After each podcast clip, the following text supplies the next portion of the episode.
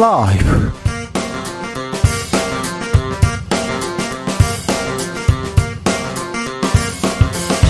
2022년 12월 22일 목요일입니다. 안녕하십니까. 주진우입니다. 윤석열 대통령 연일 노동개혁 외치고 있습니다. 특히 노조 부패를 3대 부패 중 하나라고 꼽았는데요. 노조에 대한 거친 공격, 그 배경은 뭘까요? 이미자 국민의힘 의원에게 들어보겠습니다. 일본이 적을 공격할 수 있는 반격 능력 보유를 걸, 결정했습니다. 우크라이나 젤렌스키 대통령은 미국 워싱턴을 방문해서 바이든 대통령과 정상회담을 가졌는데요. 이 시각 지구촌 주요 상황, 지금은 글로벌 시대에서 짚어봅니다. 이번 주 폭설과 한파 계속됩니다. 차량 관리에도 각별한 주의 요구됩니다. 특별히 배터리 성능이 떨어지는 전기차 더욱 각별한 주의 필요한데요. 겨울철 차량 필수 관리법 김필수 교수와 따져봅니다. 나비처럼 날아 벌처럼 쏜다. 여기는 추진우 라이브입니다. 오늘도 자중차에 겸손하고 진정성 있게 여러분과 함께하겠습니다. CNN에서 CNN에서 저, 겨, 겨울에 7대 불가사의 이런 보도가 있었는데요. 화천의 산천어 축제가 3년 만에 돌아온다고 합니다. 아, 산천어 축제 가야지 이렇게 생각하신 분들 네. 가시면 되겠어요. 지금 축제가 많습니다. 축제가 많아요. 전 세계적인 인물 산타, 산타 축제가 어디 있는지 아세요? 어, 내일부터 전북 임실에서 열립니다. 산타 축제. 그리고 펭귄, 펭귄 수영 축제가 있습니다. 우리나라에 있습니다. 아, 거제도에서요. 네, 열렸어요. 이미 열렸고요. 아줌마 축제로 유명했던 대전, 대전에서는 맨몸 마라톤 축제가 있습니다. 1월 10일, 1월 1일 11시 11분 11초에 출발한다고 합니다. 네. 그렇군요. 포천의 백운계곡 축제도 있고요. 동장국 축제입니다. 그리고 평창 송이 축제. 오, 평창 송, 송어 축제입니다. 송이 축제는 지나갔고요. 죄송합니다. 홍천강에는 꽁꽁 축제도 있습니다. 송이 송어 축제, 꽁꽁 축제, 대관령 눈꽃 축제, 공주 군밤 축제도 이렇게 3년 만에 시작된다고 합니다. 그러니까 그러네요. 겨울에 아 아까운 거 있잖아요. 우리 동네 이런 축제 있는데 보기 아까워요. 올겨울 꼭 가보고 싶은 곳 이렇게 있으면 보내주십시오. 아, 샵9730 짧은 문자 50원 긴 문자는 100원이고요. 콩으로 보내시면 무료입니다. 그럼 주진우 라이브 시작하겠습니다.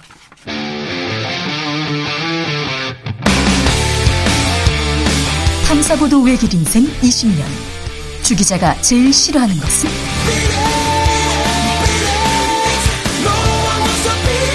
이 세상에서 비리와 부리가 사라지는 그날까지 오늘도 흔들림 없이 주진우 라이브와 함께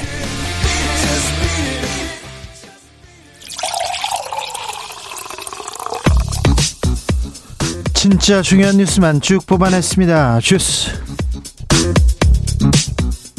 정성근 기자 어서 오세요. 안녕하십니까? 기상특보 말씀드립니다. 전국적으로 대설 경보 내려져 있습니다. 주말까지 강추위 지속될 것으로 예상됩니다. 야외 활동 보온 주의하시고요. 온열기 사용, 화재 발생도 유의하시기 바랍니다. 예산안은 극적으로 타결됐습니다. 네, 내년도 예산안 협상을 이어가던 국민의힘과 민주당이 이에 합의한 것으로 전해졌습니다.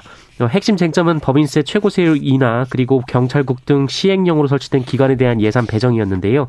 자세한 합의 사항은 잠시 후 5시 15분에 양당이 발표할 예정입니다. 검찰이 이재명 민주당 대표 소환을 통보했네요. 네, 성남FC 제3자 뇌물 의혹을 수사 중인 수원지검 성남지청이 이재명 민주당 대표에게 소환을 통보했습니다. 성남FC 후원 의혹 사건은 이재명 대표가 성남시장으로 재직하던 시절 성남FC의 기업에 후원금을 유치하고 어, 이들 기업의 건축 인허가, 토지 용도 변경 등 편의를 제공했다라는 의혹입니다. 어, 성남시청은 이재명 대표가 성남 FC에 대한 후원금을 유치함으로써 결과적으로 정치적 이득을 봤다라고 보고 있습니다. 시장이 도지사가 자기 그 연구에 있는 팀을 위해서 이렇게 노력하는 게 이게 범죄냐 이렇게 얘기하면서 민주당에서는 거세게 반발합니다. 네, 이재명 대표는 검찰의 소환 통보 사실이 알려질 당시 민생 투어를 위해 고향인 경북 안동을 방문하고 있었는데요. 마침 오늘이 이재명 대표의 생일이기도 합니다. 어, 이재명 대표는 소식이 전해지자 지금이 야당을 파괴하고 정적을 제거하는데 힘쓸 때인가라면서 어, 이재명이 그렇게 무서운지 묻고 싶다라고 말했습니다. 어, 이어 윤석열 정권을 향해 가장 불공정하고 가장 몰상식한 정권이라고 비판했습니다. 한동훈 장관은 한마디 했네요. 네, 한동훈 법무부 장관은 오늘 기자들과 만난 자리에서 이재명 대표에 대한 소환 통보에 대해 이 통상적인 지방자치단체 토착 비리에 대한 수사라면서 어, 절차에 맞춰 이 검찰이 공정하게 수사할 것으로 생각한다라고 말했습니다. 검찰이 공정하게 수사할 것으로 생각한다 이렇게 얘기했는데 검찰이 공정한가 이 부분에 대해서 굉장히 국민들이 좀 어, 의심을 하고 있다는 것도 조금 유념하셔야 됩니다. 대통령이 검사가 대통령이 됐어요. 그리고 음, 그리고 검찰에서 일어나는 수사입니다. 그래서 더 공정하게, 더 공평하게 이런 부분에 대해서는 각별히 좀 신경을 더 쓰셔야 됩니다. 더요. 이상민 행안부 장관 참사가 발생한 지 3시간이 지난 뒤에 회의에 왔다고요? 네, MBC는 어제 12구 참사 당일 안전 관련 주무부처장인 이상민 행정안전부 장관이 이 참사가 발생한 지 3시간이 지나고 나서야 어, 현장에서 열린 상황 판단 회의에 참석했다라고 보도했습니다. 몇 시 왔다는 거예요, 그러면? 네, 어, 이때 새벽 1시 9분 경이었는데요. 이 참사 당시 현장에서 6번의 상황 판단 회의가 있었는데 이상민 장관이 4차 회의부터 참석을 했습니다. 아니, 국민들 그리고 텔레비전 지켜본 사람들 10시 몇 분부터 11시에는 이미 이 사태의 심각성 보고 있었는데 1시 넘어서 이제서야 왔다고요? 네, 당시에는 사상자가 속출하면서 병원 이송 문제, 이 교통 통제 등을 두고 일선의 혼잡이 이어지던 상황이었습니다. 교통 통제가 안 되는 거 보고 구급차가 오지도 못하 고 빠져나가지도 못하고 그 부분이 왜 그러지? 왜 이렇게 엉켜있지? 이런 이런 생각 국민들이 했잖아요. 어, 그런데 정작 이상민 장관이 나와서도 어, 현장 대응에 최선을 다하고 유관 기관의 협조 체계를 유지하라라는 원론적인 지시만 내렸다라고 합니다. 어, 윤석열 대통령이 행안부를 중심으로 신속한 구급과 치료에 나서라라고 지시한 지 2시간이 지난 상태였는데요. 어, 다른 회의에서는 대응 3단계, 어, 응급 의료팀 추가 동원, 어, 원효로 다목적 체육관의 임시 영화조 설치 등 이 구체적인 지시가 나왔었다라고 합니다. 행안부 장관이 사태를 파악해서 대통령한테 보고하고 지시를 받아야 되는데 대통령이 지시한 지 2시간 만에 이렇게 나왔다니 음 행안부 장관 그 행적도 좀 살펴봐야 되겠습니다. 정작 40분 지휘 공백을 문제로 최성범 용산 소방서장 구속영장 청구됐습니다. 네, 어, 이태원 참사를 수사 중인 경찰 특별수사본부는 소방당국 현장 지휘 책임자였던 이 최성범 용산 소방서장에 대해 구속영장을 신청하기로 했습니다. 어, 최영범, 최성범 서장은 당시 현장에 도착한 10월 29일 오후 10시 28분부터 지휘권을 선언한 오후 11시 8분까지 별다른 조치를 취하지 않은 혐의를 받고 있는데요. 어, 이 40여 분간 현장 지휘 팀장과의 대화 외에는 이 별다른 현장 대응을 하지 않았다고 특수본은 보고 있습니다. 특수본에서는 용산 소방서장 잘못했다 이렇게 지금 꼬집고 있는데요. 어, 최성범 소장이 손을 벌벌 떨면서 국민들 앞에 아, 이 사안을 브리핑하던 그 장면이 눈에 선합니다. 아, 특수본 수사가 용산 경찰서, 용산 구청, 용산 소방서에만 머물지 않기를 바라겠습니다. 그런데요, 윤희근 경찰청장, 뭐, 퇴근길에 퇴근하는데 경찰이 교통 통제하고 있었다고요? 네, 윤희근 경찰청장이 경찰청에서 퇴근할 때이 대통령이 움직일 때처럼 경찰들이 교통을 통제한 사실이 KBS를 통해 드러났습니다. 어, KBS가 지난 14일부터 평일 닷새 동안 같은 시간대에 이 윤희근 경찰청장의 퇴근길을 지켜봤는데 어, 매일 이 경찰이 교통 통제를 했다라고 합니다. 어, 단순히 경찰청 앞에서만 교통 통제가 이뤄진 것은 아니라고 하는데요. 어, 청장을 태운 차량이 지나가는 서대문역 사거리에서도 어, 경찰이 교통 신호 제어기를 조작하는 모습이 포착이 됐었다라고 합니다. 어, 경찰은 청장을 위한 단속이 아니라 오래전부터 해온 꼬리물기 단속이라는 입장을 밝혔는데요. 이 퇴근 시간대에 경찰청에서 차량이 나오는 것과 이 보행자들의 횡단보도 이용이 모두 어려운 상황이어서 교통근무자를 배치한 것이다라고 덧붙였습니다. 하지만 꼬리물기가 심각한 다른 시간대에는 경찰관들이 나와 있지 않았다라고 합니다. 제 회사가 어, 경찰청 근처여가지고 제가 자주 봤는데 경찰청장은 이렇게 출퇴근길에 교통을 통제하기도 했던 것 같은데 이거 관행이라고 얘기 관행이라면 좀 잘못됐고 여기에 대해서 또 고민해봐야 되는데 윤희근 경찰청장 전임들도 그랬어요. 이렇게 얘기하고 한번 다시 고민해봐야 됩니다. 이렇게 얘기하면 될 텐데 지금 꼬리물기 단속 그거는 아닌 것 같아요. 그건 말이 안 됩니다. 이거는 제가 예전에 전두환 씨 비자금 취재할 때 전두환 씨가 집 밖에 나가잖아요. 골프장 가지 않습니까? 신호를 다 잡아줘요, 경찰이. 갈 때까지. 밥 먹으러 가는데도 다 잡아줘요. 왜 그래요? 물어봤더니 전두환 씨가, 네. 봉투를 많이 내놓는다. 이런 얘기를 경찰한테 들었습니다.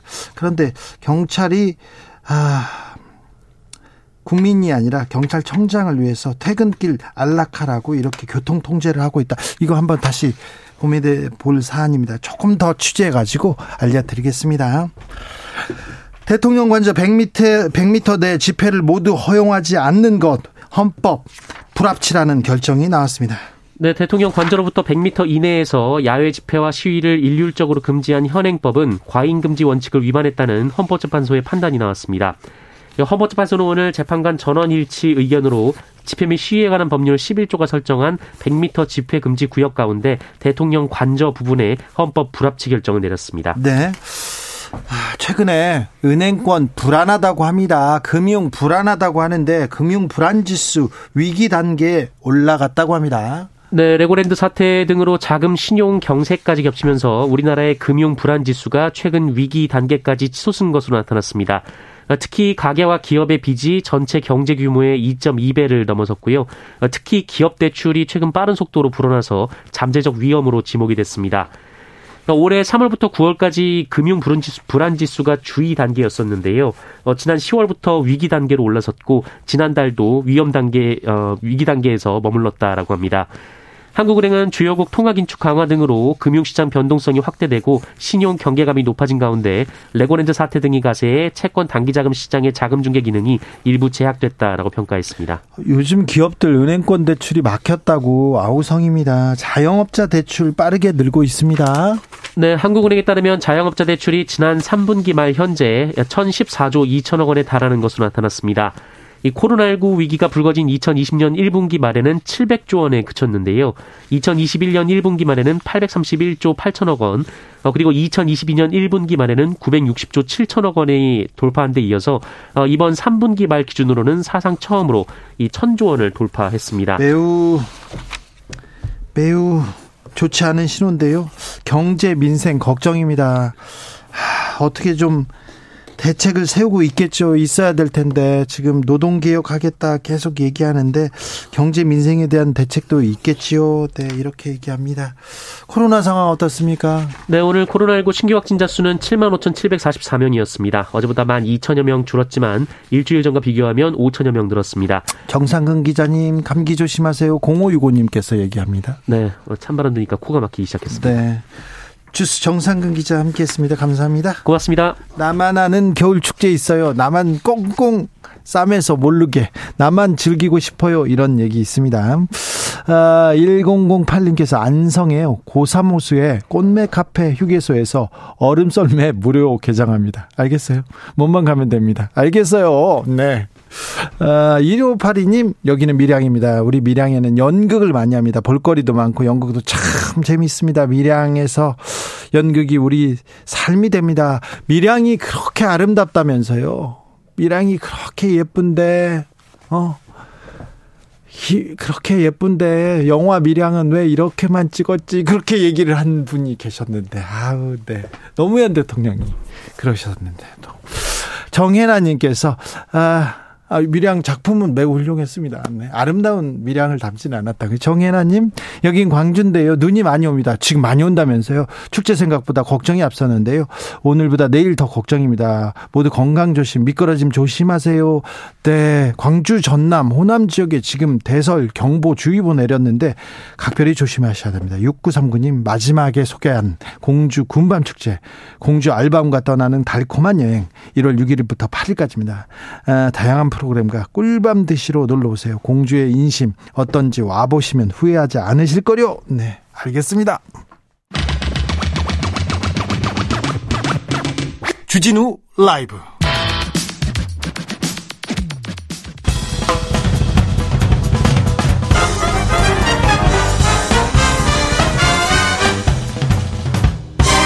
후 인터뷰 모두를 위한 모두를 향한 모두의 궁금증 훅 인터뷰 강력한 한파가 이어집니다. 길이 매우 미끄러운데요. 이럴 때 운전 조심하셔야 됩니다. 어떻게 조심해야 되는지 좀 구체적으로 알아보겠습니다. 대림대학교 자동차학과 김필수 교수님, 안녕하세요. 네, 안녕하세요.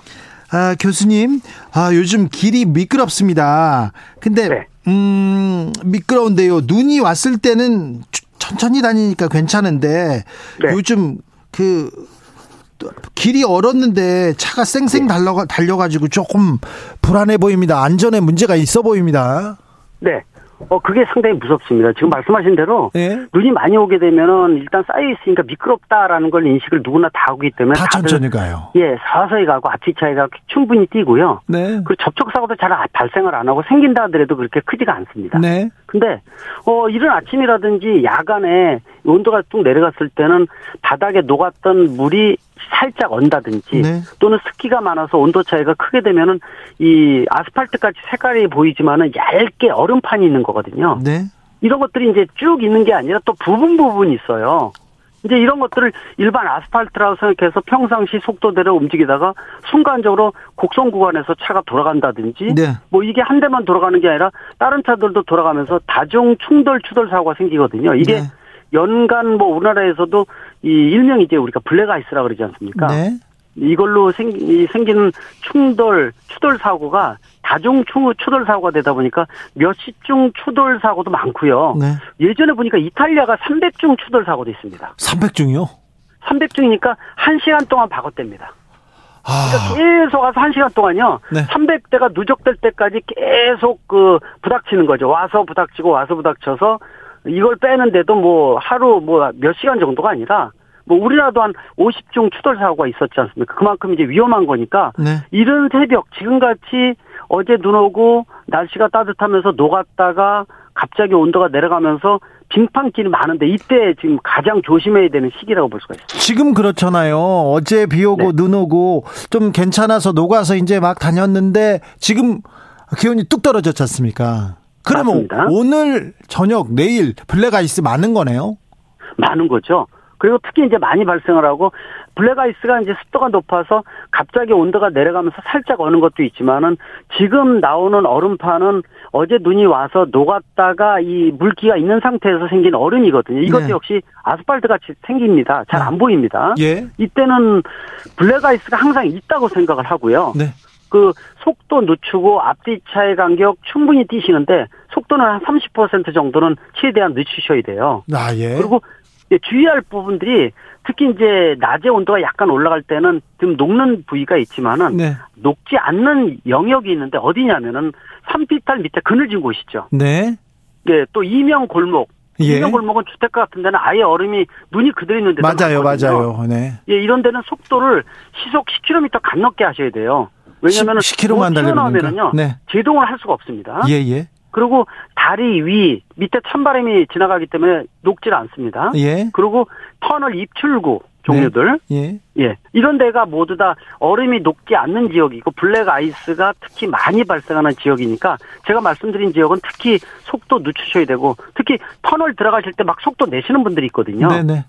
예 여기는 뭐 그냥 안에 실내니까 눈도 안 왔어 이래가지고 미리 아직 그 입구도 아닌데도 불구하고 속도 내서 막 진입하실 때 입구 쪽이나 출구 쪽에서 사고 나는 경우도 있고요. 네. 또이 날 바깥에 이 밝은 아 어, 밝은 정도하고 안의 정도가 틀리다 보니까 이게 명암이 틀려지거든요. 아, 예. 예, 암수능, 명수능이라 그러는데 순간적으로 눈이 안 보이는 부분이 생기니까 예. 이거 감안을 해서 이 터널 들어가시기 전에 이 속도 충분히 낮추시고요. 네. 그리고 또 썬팅을 많이 하신 분들이 많아서 네. 지하 주차장이나 아니면 터널 들어갈 때 감정이 갑자기 쑥 어두워지는 경우가 많이 있으니까요. 네. 그런 것들도 동시에 주의하시는 것이 중요하다고 알겠습니다. 있습니다. 산비탈 그리고 골목 그리고 다리 위 그리고 터널 네. 아, 진입구 입출구요. 네, 조심하 네네. 조심하겠습니다. 아, 예. 겨울철인데요. 자동차 중간에 네. 차 막히는데 자동차가 거기에서 이렇게 뭐라고 어, 전문 용어는 아니지만 퍼져 있다 이렇게 누워 있는 차들이 있어요. 그런 예. 차들 겨, 이, 지금 이때 가장 많이 보는데요. 어떤 예. 부분 점검해야 됩니까? 가장 중요한 게 배터리 방전이에요. 배터리요. 예, 배터리가 보통 지금 쓰고 있는 내연기관차는 납축전지라고 해서 수명이 네. 2년 반 3년이라고 보셔야 돼요. 네. 그러니까 지금이라도 혹시라도 어 내가 예전에 이 납축전지 배터리를 간 지 거의 한 3년 돼가고 있어. 지금 이번 겨울 내기 힘듭니다. 아, 그래요? 혹시라도 예 장거리 뛰시거나 날씨가 또 이렇게 좀 추워지고 있는데 춥게 되면은요 이 배터리가 기능이 다 떨어진 배터리는 날씨가 추워지게 되면은 3, 40% 기능이 떨어지면은요 네. 시동이 아예 안 걸립니다. 예, 예. 그래서 예전에 한번 그한 2, 3년 전에 그 기억나실 거예요. 코로나 바로 이 직전인가 그랬는데 이 인천 공항 제2터미널이 이, 이 주차장이 지하가 아니라 노출돼 있어요. 예. 거기 바닷바람이 찬바람이 오다 보니까 온도가 급격히 떨어지면서 수백 대가 방전이 다 돼서 차가 난리 난 적이 있었습니다. 아, 그래요. 어, 예, 그래서 이 정상적인 배터리인데도 불구하고 온도가 급격히 떨어지면서 며칠 동안 어디 해외 갔다 오다 보니까 뭐 며칠 있다 보니까 시동이 아예 방전돼서 안 걸리는 이런 맞아요. 사례라고 볼 수가 있는데요. 기억납니다. 예. 배터리 그래서 중요하네요. 맞습니다. 그래서 배터리가 3년 정도 됐다 그러면 지금이라도 네. 한번 이 정비업체에 들리셔서 배터리를 교체하시면은 배터리 문제로 인해서 방전되는 문제 또 차량 관리를 안 해서 생기는 고장이라고 보셔야 되는데 겨울철 춥다 보니까 3개월 동안에는 아예 엔진 보닛도 안 열어보고 추운데 누가 나가서 정비합니까? 예. 그러니까 미리부터 이 예방 정비가 중요함을 강조할 수가 있습니다. 알겠습니다. 네. 본닛 그렇게 열어보고, 어이구, 내차 네. 잘 있나? 이렇게 보는 사람 별로 없어요. 봐도 안 와요. 저 같은 사람은. 예, 맞습니다. 그래서 실제 추우면 더 그렇고요. 네. 요새는 또 이 차량에 대해서 우리나라가 워낙 빨리빨리 잘 돼 있고 AS가 잘 돼 있기 때문에 네. 어 배터리 방전되면 부르면 되지라고 생각하지 네. 내 차에 어떤 기능이 있는지 열어보지도 못한 분들도 있고요. 네. 어떻게 여는지도 모르는 분들도 있어요. 알겠습니다. 저는 전기차 타는데요. 어, 네. 날씨가 추워지잖아요. 그럼 배터리가 네. 팍팍 줄어갑니다. 그래서 전기차 타시는 분은 또 좀, 좀 겨울철에 주의할 점이 많을 것 같아요. 속된 말로 겨울철 날씨 추운 거 전기차는 쥐약입니다. 네. 이런 말씀 드린 이유가 네. 일단 이 지금 쓰고 있는 거 리튬이온 배터리를 많이 쓰고 있는데 어떤 배터리도 마찬가지지만 온도가 떨어, 떨어지게 되면은 평균 20% 정도 주행 거리가 짧아집니다. 그래요? 예, 여기다가 히터를 키게 되면은 이 전기차는 열이 없기 때문에 전기 에너지를 열로 바꾸기 위해서 에너지 소모율이 굉장히 높기 때문에요. 그래서 30% 떨어지니까 내가 만약에 내 전기차가 평상시 여름에 300km 주행했다 그러면 이 추운 겨울에 200km 간다고 생각을 하셔야 되니까 혹시 갔다 오시는 왕복길 같은 경우도 어 지금 장거리 같은 데는 겨울철은 좀 지양을 하는 것이 훨씬 더 중요하니까요. 네. 배터리 방전을 좀 신경 쓰시고 충전도 많이 하셔야 되니까 네. 그래서 전기차는 일반 내연기관차보다도 더 실내로 들어가셔야 돼요. 아, 무작 정 지하 주차장 또 실내로 들어가셔야 되고 바깥에 노출되면은요 네. 이 배터리 기능이 더 떨어진다고 생각하시면 좋을 것 같습니다. 그리고 알겠습니다. 엔진룸만 덮으면 되는 게 아니라 바닥에 보통 배터리 깔려 있기 때문에 이거를 전체적으로 차를 덮을 수도 없어서 예. 가능한 한 되도록이면 실내로 꼭 들어가 주시기 바랍니다. 무조건 실내요. 실외 맞습니다. 주차장 말고 실내로 가라. 전기차는. 네. 예. 알겠습니다. 9074님, 김필수 교수님 존경합니다. 학창 시절에 인기 많으셨죠? 저도 강의 들으면서 감탄했습니다. 얘기합니다. 네. 필수 정보 김필수 교수님께서 잘 알려주셨습니다. 감사합니다. 네, 고맙습니다. 아, 대림대 자동차학과 김필수 교수였습니다. 교통 정보 알아보고 갈까요? 김한나 씨.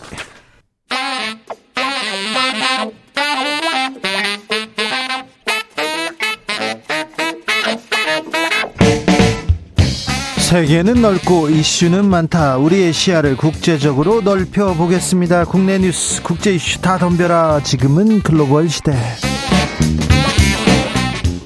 국제적 토크의 세계로 들어가 봅니다. 군사 외교 안보 전문가 김종대 전 의원.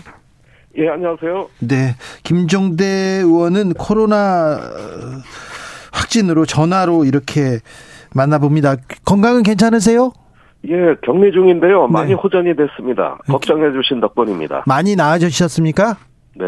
그럼 조금 있다가 이제 조사 받으시면 되겠네요. 아, 예. 네. 자, 세계적인 평론 스케일. 왜 기침하고 그러세요? 그 얘기하니까. 아, 안 좋습니다. 그건 조사 못 받습니다. 알겠습니다. 예. 세계적인 평론 스케일 임상훈 인문결 연구소장 어서 오세요. 네, 안녕하십니까. 네. 아, 김종대 의원님 이거 물- 이 뉴스 보고 제가 물어보고 있었 싶었어요. 일본이 네. 적을 먼저 공격할 수 있는 반격 능력을 보유할 보유하는 것을 결정했습니다. 이게 어떤 것을 의미합니까? 예, 아무래도 이제 두터운 방패보다는 날카로운 창을 갖겠다.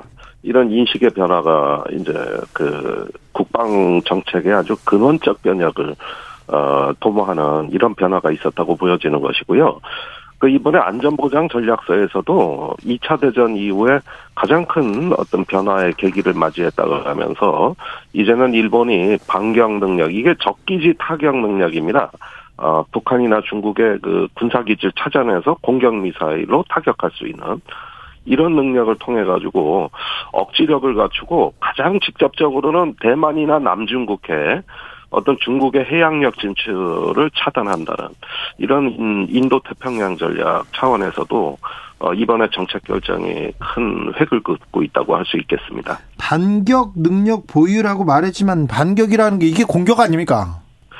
이게 뭐 지금 뭐 쉽게 말하면 공격인데 이게 선제 공격으로 비칠까봐 말을 음. 슬쩍 바꿨어요. 반격으로요. 원래, 네. 예, 원래는 아베 총리 때는 적기지 타격 능력이라 그랬는데 어, 작년부터 이걸 슬쩍 말을 바꿔가지고 그 저 반격 능력이라고 해서 좀 완화가 됐습니다만 내용은 똑같습니다.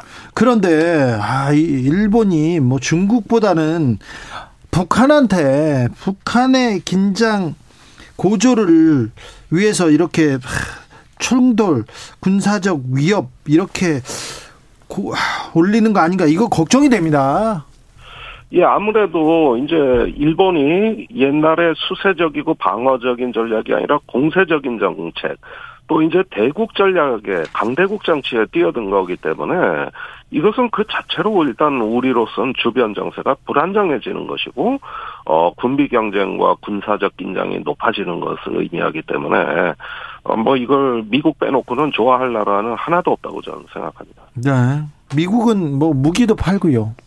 아, 이건 원래 미국의 정책이었던 것이 네. 미국이 자기네 중거리 미사일을 아시아 국가들에 배치를 못하니까 간접적 방식, 즉 일본이 중거리 미사일을 보유하는 것을 지원함으로써 동일한 효과를 거둔다.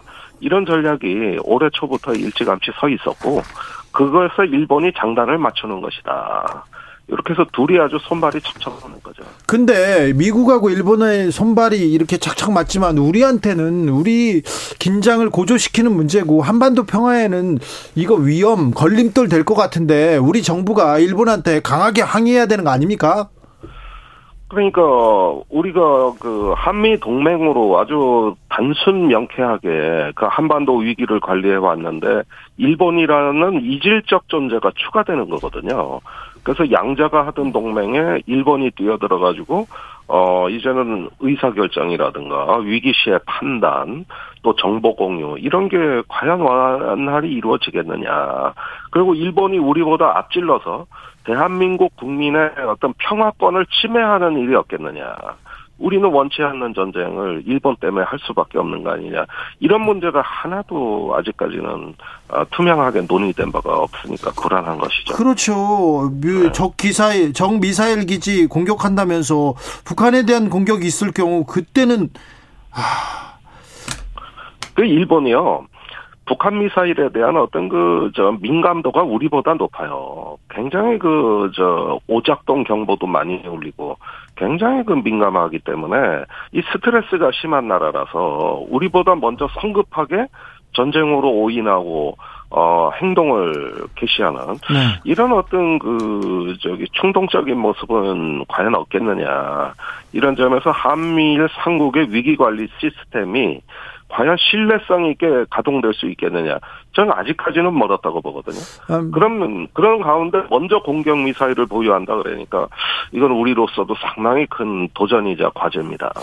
일본의 호전적인 전쟁을 일으켰던 DNA에 대해서 다시 한번 걱정하지 않을 수 없어요. 역사를 왜곡하면서 반성하지 않고 그때 그 전쟁을 일으켰던 침략 전쟁을 일으켰던 것도 부인하고 있으니 아니 근세 일에 지난 300년 동안 동아시아에 큰 전쟁이 12번 있었는데 그 중에 8번을 일본이 일으켰습니다. 예.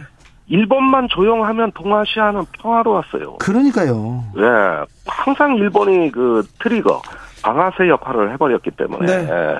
이런 어떤 역사와 지정학의 논리가 아직도 저는 불변이라고 보여지니까 네. 일본의 어떤 투명하고 또 주변국에게 충분히 양해를 얻은 뒤에 저걸 하든지 말든지 해야 되지 않겠냐 봐요. 알겠습니다. 아, 김종대 의원님은 뭐 건강에 전혀 문제가 없고요. 청명하시고 그래서 사법당국에서 언제 부르셔도 괜찮을 것 같습니다. 그런데 아, 아하, 사법당국에서 수사당국에서 김종대 의원을 못 부른다, 부르지 못하고 있다, 김종대 의원을 무서워하고 있다 이런 얘기가 있습니다. 소장님, 네. 일본의 일본의 적 미사일 기지 공격할 수 있는 반격 능력 보유에 대해서 어떻게 보십니까?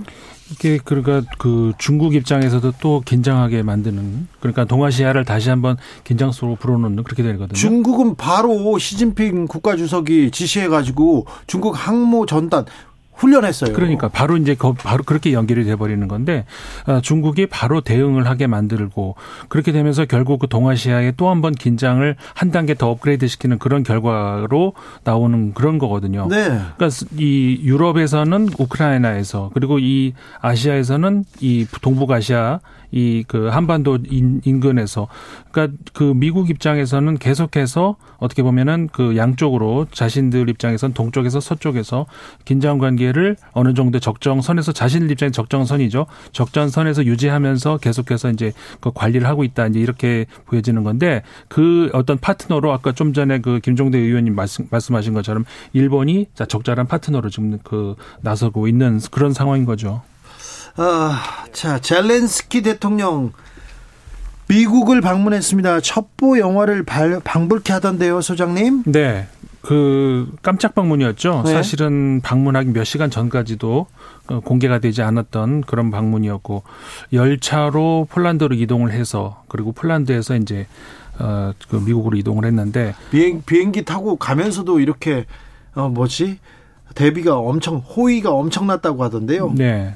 그, 호- 그, 거의 군사 작전이었죠, 사실상. 예? 뭐 그럴 수밖에 없는 것이죠. 그 전쟁 이후로 젤렌스키 대통령이 외국으로 나간 건 처음이었고 네. 이번에 어, 첫 외국 방문지로 뭐 어떻게 보면 당연한 이야기겠죠. 그 미국을 택하게 된 건데 이 서방 지역 그러니까 미국과 이 서유럽에서는 어, 지금 현재의 우크라이나 전쟁 상황을 어, 1세기 전에 100여 년, 아, 100년은 좀 못 됐죠, 물론. 그, 어, 2차 세계대전에 다- 그 당시 이제 독일이, 독일의 팽창주의, 여기에 맞서서, 음, 서유럽, 그러니까 유럽 지역과 미국이 어, 위기의식에서 이제 하나 연합군을 구성하던 그 시기하고 자꾸 비교를 하는 그런 성향이 있습니다. 네. 그러니까 이게 근데 그 단순 그 비교가 가능한가 좀 싶기는 한데 물론 유사 저 유사성이 있긴 있어요.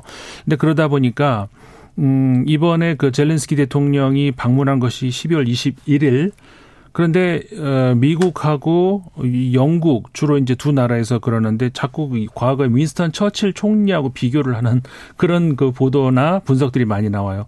왜냐하면은 처칠 어, 과거 영국 총리가 어, 그 독일의 어, 그 팽창주의에 맞서 가지고 연합군이 그 위기에 처했을 때 그리고 진주만 공격으로 일본이 또 미국을 기습을 했을 때 그때 어 1941년 12월 22일 영, 저 미국을 전격 방문을 했거든요. 네. 그러니까 비슷한 시기다 이러는 거죠. 근데 그러니까 아까도 말씀드린 것처럼 이게 단순 비교로 좀 무리한 비교를 이제 하고 있는 것 아닌가라는 생각이 드는 것이 지금은 우크라이나 전쟁을 이제 과거에 그러니까는 그 독일 팽창주의에 맞서서 연합군을 구성했던 이런 것들과 유사한 성격으로 구성을 하면서 아, 지금의 그 러시아 팽창주의 여기에 이제 우리가 맞서는 거기에 대해서 이제 어떤 그 어, 합리성이 그 어떤 합, 저, 적합성이 있다 이제 이렇게 이제 몰고 나가려고 하는 것이죠. 근데 미국 입장에서는 어, 내년, 그러니까 1월 달이면은 바로 몇, 몇, 이제 한 달도 안 남았죠. 어, 하원이 바뀐단 말이에요. 네. 공화당으로 이제 그 넘어가죠. 현재는 민주당이 주권, 주도권을 가지고 있습니다만은. 근데 그렇게 되면은 공화당이, 어, 저 모든 면에서 특히 이, 저, 어, 우크라이나에 대한 지원 이 차원에서 얼마나 협조를 바이든 정부에 협조를 할 수 있을지 알 수가 없거든요. 그렇기 때문에 바이든 정부 입장에서도 빨리 서두를 필요가 있었을 것이고 네. 올해 가기 전에 어, 그러면서 이제 전격적으로 이제 이런 이번 그 회동이 이루어진 거죠. 바이든 젤렌스키 회담 어떻게 보셨습니까? 김종대 의원님? 예, 일단은 어 젤렌스키의 방미 전에 패트리엇 지대공 미사일의 어, 우크라이나 지원이 결정이 됐습니다. 네. 어 지금까지 우크라이나에 많은 무기가 지원됐습니다만은 패트리어트가 제일 비쌉니다. 비싸요? 아, 예, 한 발에 한 80억 원짜리 미사일을 쏴대는 거니까. 아, 예, 이게 뭐 드론 2천만 원짜리 맞추자고 80억짜리 미사일을 쏜다. 언뜻 보면 직관적으로는 잘 이해가 안 되지만 네. 어쨌든 그 키우 수도 방어라든가 인프라 보호에 미국이 그 전쟁 초기에 거절했던 것을 이제 승인했다는 이야기. 처음에는 거절했군요. 예, 그렇습니다. 그러니까 이게 상당히 큰 정치적 공약이라고 볼 수가 있고, 어, 이 패트리엇은 방어 무기입니다만 상당한 지금 우크라이나로서는 전략 자산이라고 해도 과언이 아니에요. 이렇게 되면은 이제, 어, 러시아하고의 어떤 겨울 전쟁이 상당히 높은 수준으로 치러지는 걸 이미 각오하고 있는 것이고, 미국이 변함없이 지원하겠다고 하는 것이죠. 또 이번에 방문 중에 180억 달러 추가 지원안이 발표가 됐어요. 네. 이렇게 되면은 이제 미국이 우크라이나에 지원한 금액이 천억 달러에 육박합니다. 아, 공화당이 반대를 하지만 이번에 젤렌스키 연설로 어, 공화당의 반대를 돌파하고 이번 겨울 더 나아가 내년까지도 장기적 전쟁에서 미국이 변함없이 우크라이나를 지원하겠다. 이런 어떤 안보 공약이 가일층 강화된 것으로 해석이 됩니다. 네. 드론은 2천만 원이고 패트리어트 미사일은 80억 이요? 아, 예. 다 그렇게 비쌉니까, 무기가? 예, 그래서 한 개 포대만 배치하는데도 한 1조 5천억 원가량 소요되거든요. 그래요? 그러니까 워낙 비싼 무기라 가지고 이거 사실 몇 개 포대 배치해도 예, 우크라이나 전역은 방어가 안 됩니다. 그래요. 예, 키이우나 이런 어떤 주, 헤르손이나 이런 주요 도시에 거점만 방어할 수 있는 무기니까 예. 이 자체가 game changer라고는 볼 수가 없어요. 그러나 정치적 의미는 매우 크죠. 알겠습니다. 시진핑 중국 국가주석은 러시아의 2인자 드미트리 메드베데프 어, 국가안보회의 부의장과 만났더라고요. 네. 그러니까 이 대목이 우려스러운 거거든요. 제가 아까 그 관전 포인트를 어, 또 다른 이제 냉전 체제로 이렇게 만든다는 거 이게 책임을 러시아에만 돌릴 수 없다는 것이 자꾸 그 아까 말씀드린 것처럼 젤렌스키를 처칠이니 이렇게 비교를 하면서 그 이 러시아에 대한 확 그 러시아의 확산을 막아야 되겠다는 그런 쪽으로 이제 만들거든요. 근데 그렇게 되면은 어, 중국은 지금까지 그 러시아를 지원하는 데 있어서 되게 그 거리를 두어 왔습니다. 예. 어, 그랬는데 이렇게 되면은 그 다시 신냉전 체제로 이 서방에서 나서 가지고 이렇게 그 선을 그어버리면 중국도 뭐 갈 데가 없어요. 선택의 네. 폭이 없어지는 것이죠. 결국 어, 러시아의 손을 잡게 자꾸 유도를 한다는 거거든요. 저는 일부러 유도를 하나 이제 그런 생각까지 들 정도로 그 지금 그 공교롭게 동시대 동시에 젤렌스키는 미국으로 가고 그다음 메드베데프는 중국으로 가고 이래 가지고 완전히 그 새로운 그 20세기 냉전 시대를 똑같이 다시 한번 이제 반복을 지금 하려고 하는 이저 새해를 앞, 앞두면서 이런 그, 그 상황을 만들어주는 이런 것에서 어, 우려를 하지 않을 수 없다는 것이죠. 전쟁이 장기전으로 가고 이리고 또 세력 진영 대결로 이렇게 고착화되나요, 김종대 의원님? 네, 저는 이걸 조금 다른 측면으로도 보는 게, 그, 이러면 북한이 이걸, 이 기회의 창문을 열 것이다. 예. 지금 중국과 러시아가 이렇게 긴밀해지고 9월에 정상회담에 이어서 이번에 메드베데프하고 또 이렇게 시진핑이 회담을 자주 만나네요. 이러면 북한이 반드시 끼어듭니다. 아, 자기들도 한편이라는 거죠. 네. 그래서 일단은 북한의 어떤 그 어, 지정학에 편승해가지고 더 조금 기가 산다 그럴까요? 오히려 북한도 이것을 기회라고 보고 조금 도발적인 그런 어떤 공세를 강화하지 않을까. 저는 이 한반도에 미치는 영향이 분명히 존재한다고 봅니다. 네. 북한이 러시아에 포탄을 제공했다는 뉴스도 나왔는데 이거는 어, 일본 언론이기 때문에 아직은 좀더 체크해 봐야 됩니다. 일본 언론은 또 아, 조금 뭐 북한을 좀 악마화하면서 보도하는 경향이 있기 때문에 아직은 밝혀지진 않았는데 이런 보도도 있습니다. 그래서 아, 북한이 또 나서서 또 사고를 칠까 이것도 걱정입니다. 태국으로 가보겠습니다. 아, 태국의 어, 사랑을 받고 있는 공주가 심장 이상으로 쓰러졌다고 합니다. 이게 무슨 내용입니까? 네, 현, 현 국왕의 그 딸이 있고 아들도 있습니다. 네. 근데 이제 그 어머니는 다른 왕비가 이제 다른데 첫 왕비에서 어 나온 그 공주가 이제 44살 지금 말씀하신 그 파공주네요. 파공주입니다. 네. 이름이 파차라카띠아파 너무 기니까 이제 우리 파공주요. 파공주. 네. 그런데 이제 그, 그 태국 여러 나라 이제 장자 원칙이 있고 이제 아들 원칙이 있고 그렇지 않습니까? 태국은 장자 원칙이니까는 네. 장 그러니까 딸이라도 첫 번째가 이제 왕위를 계승하기 아들 딸 상관없이. 상관없이. 네. 어 근데 이제 이분이 어 검사 출신이에요 또. 네, 장자입니까? 예, 맨손 위고 어그 미국에서도 공부하고 오고 네. 검사 출신이고 굉장히 국민들이 사, 구- 사랑을 많이 하던 검사 출신인데 사랑받습니까? 죄송합니다. 아, 뭐 그럴 수도 있나 봐요. 네. 어, 아무튼 아, 그래서 그 이번에 의식을 잃고 쓰러졌어요. 심장 관계 이상이 있는 모양인데 아, 국민들의 충격이 크죠. 어 근데 지금 보도 일부를 보면은 사실상 사망한 것 같다는 아, 그래요? 예 그런 보도도 나오거든요. 왜 그 우리 재벌들도 사망 시점을 마음대로 본인이 못하는 그렇죠. 죽지만 죽, 죽을 수 없는 그런 예. 재벌 회장들이 좀 있었습니다. 예. 우리나라에도. 그런 것처럼 이 공주도 어 마음대로 지금 죽을 수도 없는 아, 그렇군요. 네, 사실상은 사망했다는 그런 그 소문이 계속 나와요. 어, 왜냐하면은 지금 시점이 그 굉장히 안 좋거든요. 태국도. 왜냐하면 만약에 만약에 사망을 한다 그러면은 이 다음 왕위 계승 서열이 이제 이복 동생으로 가는데 동생은 남자예요. 그러니까는 왕자에게 가는데 17살인데 뭐 나이도 좀 어리지만 그 열, 뭐 그래도 17살이면 할만하지만 약간 그 자폐 어떤 그 병을 좀 아, 가지고- 그래요? 예, 가지고 있거든요. 이렇기 때문에 이제 왕 입장에서는 고심이 크죠, 지금. 고심이 크겠네요. 태국 전문가 김종대 의원님 어, 떻게 네. 보십니까? 모르는 게 없거든요, 아. 이분이. 네. 아, 이거 뭐 제가 태국 전문가는 아닙니다만, 네네. 은 항상 그, 어, 태국이나 그, 저도 몇 번 가서 이렇게 지켜보면은 네. 조금 정정이 불안해요. 그걸 많이 불안해요. 예, 그 민주화 시위도 최근에 있었고, 예. 그 다음에 군부의 입김이 좀 셉니다. 네. 그래서 이런 어떤 상황에서 어, 파공주 같은 경우는 그래도 국민들의 사랑을 폭넓게 받는 일종의 어떤 통합의 상징이었는데 네.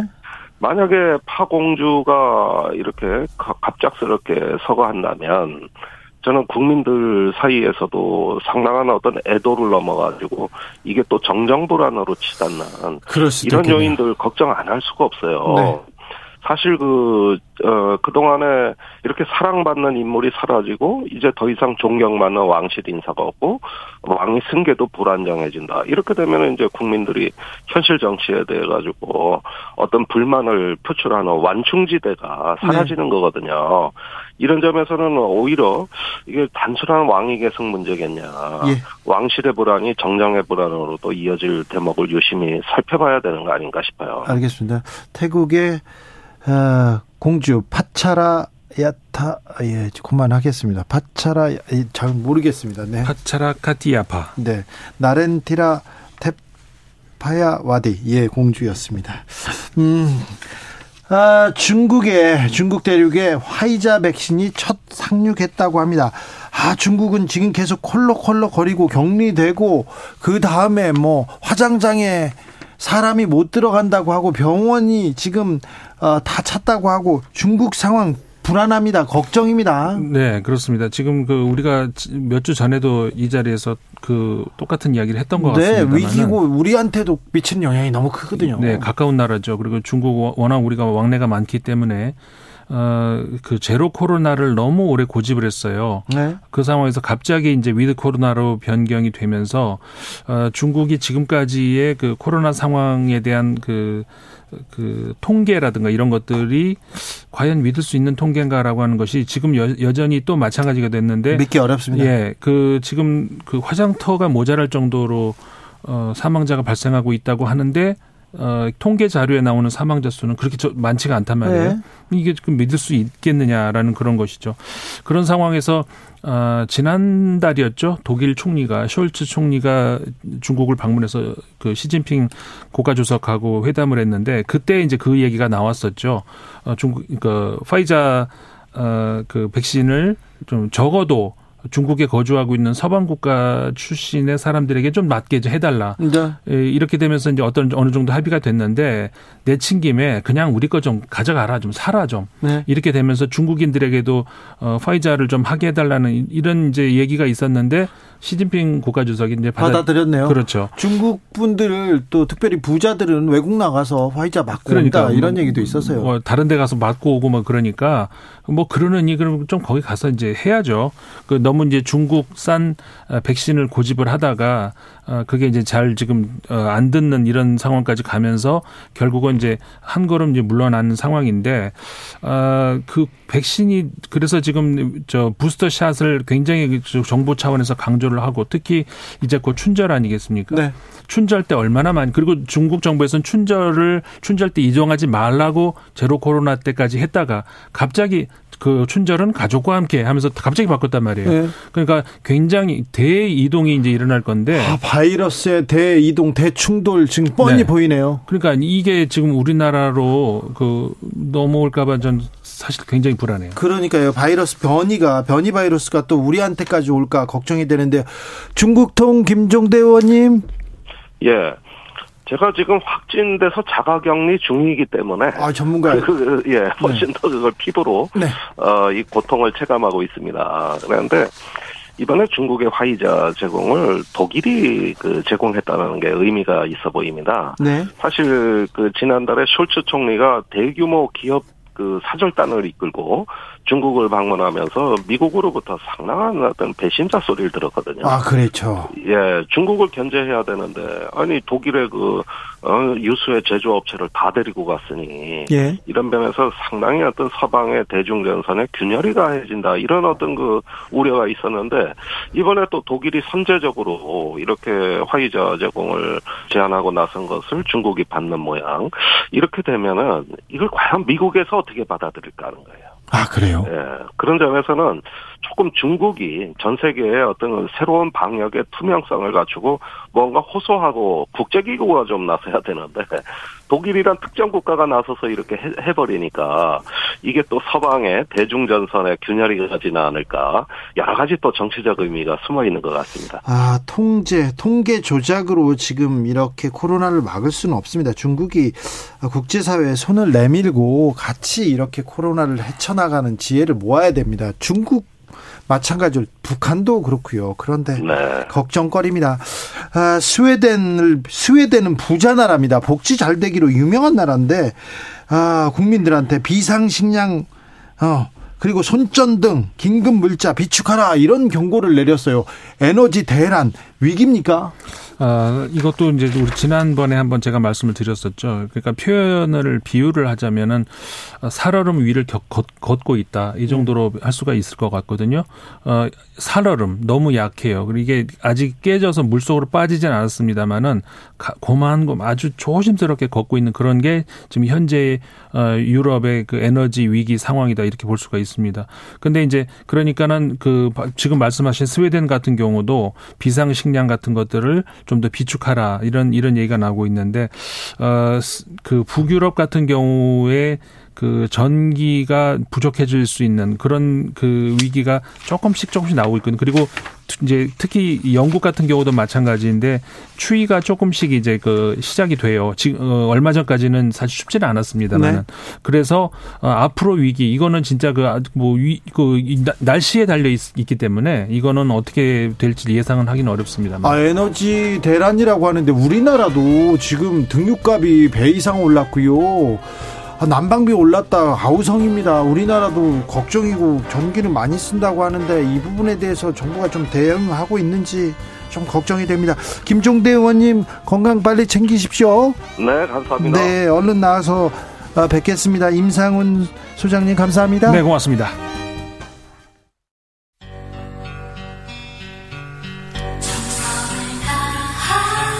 정성을 다하는 국민의 방송 KBS 주진우 라이브 그냥 그렇다고요.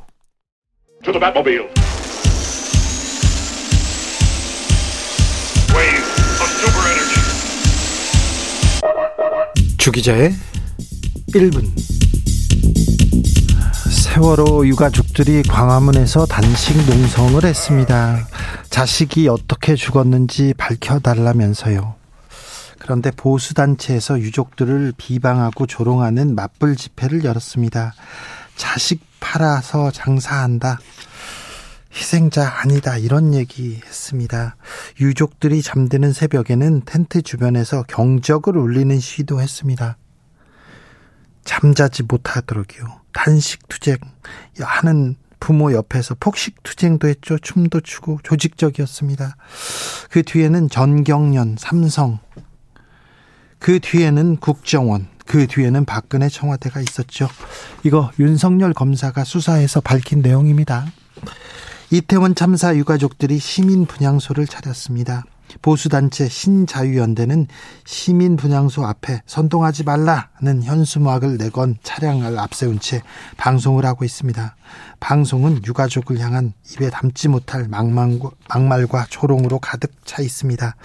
주호영 원내대표를 만난 유가족들 보수 단체를 좀 철수시켜 달라고 애원했습니다. 소원이라고 했습니다. 신자유주의 연대 집회를 좀 막아 주세요. 탤런트 지안이 새끼 엄마가 XX 팔아서 돈 벌려고 한다고 그런 얘기를 해서 지안이 엄마가 기절했습니다. 이렇게 얘기합니다. 명백한 2차 가해. 이것은 테러입니다. 그런데 이 보수단체에서 도리어 유가족에게 명예훼손을 당했다면서 유족 대표를 고발했습니다. 신자유연대 김상진 대표, 유가족 협의회 대표가 사회적 약자 코스프레를 하고 있다고 했습니다. 코스프레를 했다고 또 고발을 했습니다. 신자유연대 김상진 대표, 윤석열 대통령의 팬클럽 열지대 대표를 지냈습니다. 지난 추석 때는 윤석열 대통령 부부의 선물을 받았다고 자랑하기도 했습니다. 지금까지 주기자의 1분이었습니다.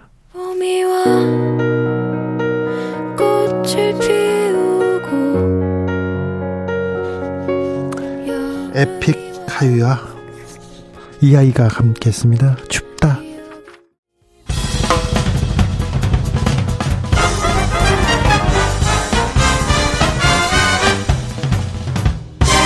훅 인터뷰 훅 인터뷰 이어가겠습니다. 윤석열 대통령 연일 강도 높은 노동개혁 주문하고 있습니다. 어제는요, 척결해야 할 3대 부패 중 하나, 노조 부패 지목했는데요. 아, 윤 대통령이 노동개혁 강조하는 이유는 무엇인지 한국노총 출신입니다. 여당 내 최고 노동 전문가인데요. 국회 환경노동위원회 여당 간사 기, 김 이미자 국민의힘 의원 아, 이야기 나눠봅니다. 의원님 안녕하세요. 예, 안녕하십니까. 네. 아, 의원님, 화물연대 파업은 어떻게 보셨습니까? 어, 굉장히 안타깝게 바라봤죠. 네. 정말 뭐 그렇게까지 하지 않아도 됐을 텐데. 네. 그렇게까지 할 필요가 있었나 할 정도로 좀 안타깝게 생각을 했는데요. 네. 사실 우리가 어떤 집단 행위를 하거나 집단 행동을 했을 때는 그것도 타인의 어떤 권리에 침해가 주어진다거나 이랬을 때는 네. 우리가 꼭 생각해봐야 될 것들이 있습니다. 내가 우리들이 주장하는 것이 이게 목적이 정당한 건지 네. 아니면 또 수단과 방법은 적절한 건지 네. 그다음에 침해는 최소로 돼 최소로 침해를 줘야 되는데 타인에게 네. 이런 부분 나중에 가서는 법익의 균형성이라든가 타인의 권리 를 포함해서요 이런 부분들을 좀 음, 파악해서 했더라면 좋았을 텐데 그러니까 이런 계속 하시면서 협상팀들은 계속 협상을 하는 거죠. 네. 그죠? 그렇게 해서 마지막까지 이게 안 됐을 때는 국민들도 왜 안 되는지를 알아야 되는 거고 그와 관련돼서 또 이런 부분들이 아 저 사람들이 정말 목적이 정당한데도 불구하고 이렇게 한다면 해줘야 되는 거 아니야? 이런 부분도 있어야 되는데 무작정 처음부터 그냥 그 협상 무시하고 대화하려고 하지 아니하고 바로 그냥 들어간 거 아니겠어요? 집단 행동으로. 그래서 저는 참 안타깝게 생각합니다. 아, 그러면 화물연대 파업이 지금 끝나고도 화물연대 이봉주 위원장 단식 농성 계속되고 있는데 네. 아직 그러면 화물연대 파업이 완벽하게 정리되지는 않은 것 같습니다. 네, 네. 그럼 어떻게 풀어야 됩니까? 저는 그 이봉주 위원장님께서 예. 머리 깎고 단식하실 일이 아니고 정말 그 정부하고 진솔한 대화를 해야 된다고 생각합니다. 아니, 정부하고 제, 대화하고 싶은데 정부에서 안 만나준다 얘기하시는데요. 그게 뭐 정부가 무작정 안 만나주진 않을 거 아닙니까? 그죠? 지금 뭐 민주당에서 어 일방적으로 자기네들이 법을 통과시켜 놨지만 그게 지금 일몰법이고 또 대통령께서 거부권을 행사하시게 되면은 이게 사실 무용지물이 되니까 저는 처음부터 그 대화를 하라고 수십 번도 더 얘기를 했는데 네. 그걸 응하지 않고 지금 저렇게 단식하고 계시는데 예.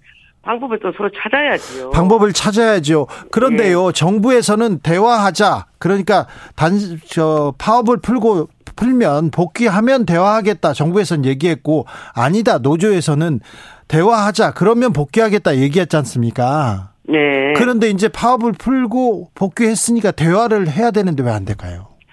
지금 뭐 제가 이제 제 소관은 아닙니다만은 저는 이제 한노이니까요. 네. 그 부분은 지금 이제 국토위 소관이긴 합니다만은 네, 네. 저는 그 우리 경산호위 김문수 위원장님도 이봉주 위원장님을 많이 만난 걸로 알고 있고 예. 또 대화는 뭐 하는 걸로 알고 있는데 네. 일단 단식 푸시고 진솔하게 대화장으로 나오세요. 그러면 뭐 저도 대화에 나설 의향이 있습니다. 네, 네. 뭐 제 소관은 아닙니다만은 또 네. 도로 봐주는 것도 하나의 문제 해결의 첫 단초가 되는 거 아니겠어요? 그렇죠, 그렇죠. 예. 어, 여당 내 최고 노동 전문가이니까 나라도 가서 얘기하겠다.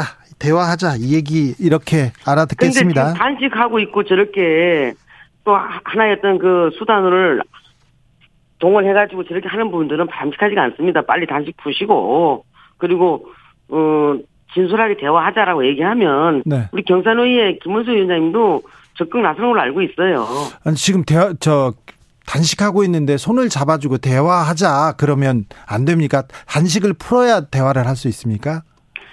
너무 이제 그 한물연대가 그동안 보여줬던 부분들이 제가 봤을 때는 좀 판단 미스였던 것 같은데 뭐 민주당에서 지난번 대통령 선거 때 이런 부분 이런 부분 다 해결해 주겠노라고 해서 믿었던 것 같아요.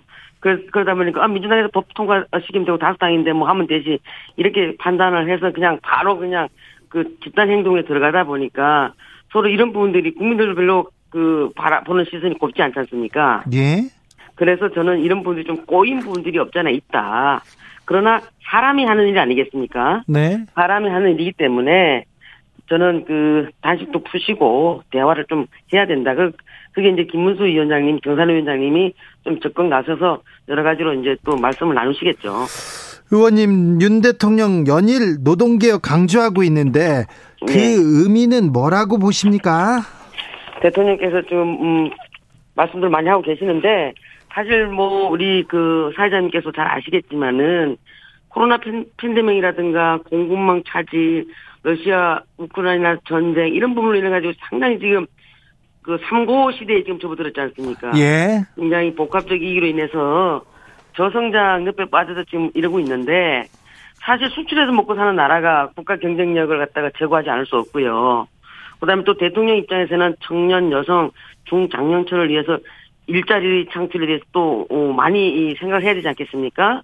거기다가 또 계속 우리 노동 시장은 이중 구조로 경구해지 가고 있기 때문에 이런 걸 해소시키기 위해서는 대통령께서는 이걸 해야 된다고 보시는 것 같아요. 네. 근데 결과적으로 이제 일자리는 가장 큰 복지이기도 한데 일자리는 기업이 만드는 거 아니겠어요? 예. 그게 문재인 정부는 뭐 소득주도 성장으로 어, 해서 국가가 뭐 마치 일자리를 만드는 것처럼 해서 실패했는데 우리는 그렇게 실패해서는 안 되지 않습니까? 네. 음, 결과적으로 기업이 일자리를 만들고 기업은 이익을 내야만 또 투자를 하는 거고 투자를 통해서 일자리가 창출되는데 지금 그 우리나라의 그 노동법을 보게 되면은 상당히 좀 그 견고하게 돼 있어요. 그러니까 근로 기준법만 보- 보더라도 근로 시간은 굉장히 좀 경직성이 강하죠. 국가가 개입하는 게 많고 또 정리하고는 굉장히 견고하게 돼 있고 노조법 관련돼 가지고도 보게 되면은 파업 시에는 대책을 내고 절대 안 되는 것이고 또 사용자에게는 부당노동 행위를 처벌하면서 노동자들의 어떤 그 불법적인 부당노동 행위라든가 이런 걸 처벌할 수 없도록 돼 있고 이러다 보니까 국내에 있는 기업들은 밖으로 오히려 나가려 하고 있고 국외 해, 그 국외에 있는 어 해외 기업들을 갖다가 투자 유치를 하려면 잘 안 되고 이러다 보니까 대통령께서는 이제 도저히 안 되겠다 싶어서 좀 음, 노동 계획이 시급하다고 생각하신 것 같아요. 예. 음. 근데 아, 공직 부패, 기업 부패와 함께 노조 부패가 우리 우리 사회에서 척결해야 할 부패다 이렇게 얘기했는데 이 이 대통령의 어제 발언은 어떻게 들으셨습니까? 노조 부패에서 뭐 모든 노동자들 모든 노동조합에 대해서 부패라고 저는 그렇게 말씀하신 건 아닌 것 같고요. 노조를 막 적대시하는 건 아닌가요? 절대 아닙니다. 절대 아닙니까? 아니고요. 네. 노조의 순기능을 인정하시는 분이에요. 그리고 어, 후보 시절에도 한국노총도 방문하셨었고 또 노동자의 친구가 되겠노라고 말씀도 하셨잖아요. 네. 그래서 노동조합의 어떤 순기능적인 측면 그리고 노동조합이 우리 사회의 중산층을 많이 이, 만들어내고 있는데 큰 기한 바가 있, 다 이렇게 인정하시는 분입니다. 예. 단지 노조의 어떤 그런 그 요새 막 일탈행위들이 많이 일어나지 않습니까? 지금 보셨잖아요. 건설 노조에서 위원장들이 공금횡령 그 매스컴을 통해서 보셨죠? 뭐 공금을 횡령해가지고 아파트를 사고 빌딩을 사고 이런 부분들이 부패 아니고 뭐겠습니까? 아, 그 부패는 뿌리 뽑아야죠. 그렇죠. 네. 예를 들어서 노조를 이제 운영하는 데는 조합비를 받지 않습니까? 그럼 예를 들어서 조합비가 급여의 1%만 받는다 하더라도 최저임금 기준 한다 하더라도 뭐 월 200만 원인데 예를 들어서 그러면 1%면 2만 원. 1000명 정도 되면 한 달에 2천만 원. 그리고 1년이면 2억 4천만 원 정도 돼요, 조합비가. 네. 그런데 전임자들의 임금을 회사에서 준단 말입니다. 네. 회사에서 급여가 나와요. 네. 그러면 그 돈들을 어떻게 이제 그 쓰느냐면은 대부분 보면은 뭐, 어, 임원들 판공비로 나가기도 하고 복리후생비로 쓰여지기도 하고 그런데 네. 자체적으로는 지금도 그 회계 감사를 하도록 돼 있어요. 예. 자, 자체적으로. 근데 이런 부분들이 이제 자체적으로 맡겨놓다 보니까 예. 그런 이제 어 엄청난 금액들을 공금 횡령해서 쓰고 회계를 투명하지 않게 하고 이러다 보니까 이래서는 안 되는 거 아니냐. 네. 그래서 이런 부분들은 바로 잡아야 되겠다라고 부패는- 생각하신 것 같아요. 부패는 바로 잡아야죠. 투명하게 네. 해야죠. 그런데 네. 우리나라에서 우리나라에서 노동자 중에 노조에 가입된 사람이 네. 굉장히 극히 일부고요. 네. 이렇게 그러면 노동조합의 간부들 음. 어, 조합 회계에 이렇게 관여하는 사람은 진짜 극히 일부인데 이게 네. 그렇게 중요한 문제인가는 조금 고민하게 됩니다. 중요하죠. 왜냐하면 조합원들은 아마 좋아할 겁니다. 회계 투명하게 하라 그러면 네. 일반 조합원들은 박수 칠 겁니다. 저는 그렇게 생각해요. 그리고 대부분 또 노조들도 어, 큰 회사들은 외부 감사를 받는 걸로 저는 알고 있어요. 일부 극히 일부 노조들만 부패한 거지 네. 모든 노동조합이 그런 것은 아닙니다. 노동계 전체의 문제로는 볼 수 없지만 극히 일부 노조는 좀 문제가 있다. 그렇습니다. 예. 네. 그리고 이제 대부분 그 국가나 지방자치단체로부터 지원을 받는 또 노조들도 많이 있지 않습니까? 예를 들면 네. 뭐그 내셔널 센터, 뭐 한국노총이나 민주노총, 그다음에 또 각 지방에 있는 본부들은 지자체로부터 또 지원금을 받기도 해요. 네. 그런 데는 당연히 또 해결해야 되지 않겠어요? 꼼꼼하게 들여다봐야 되지 않겠습니까?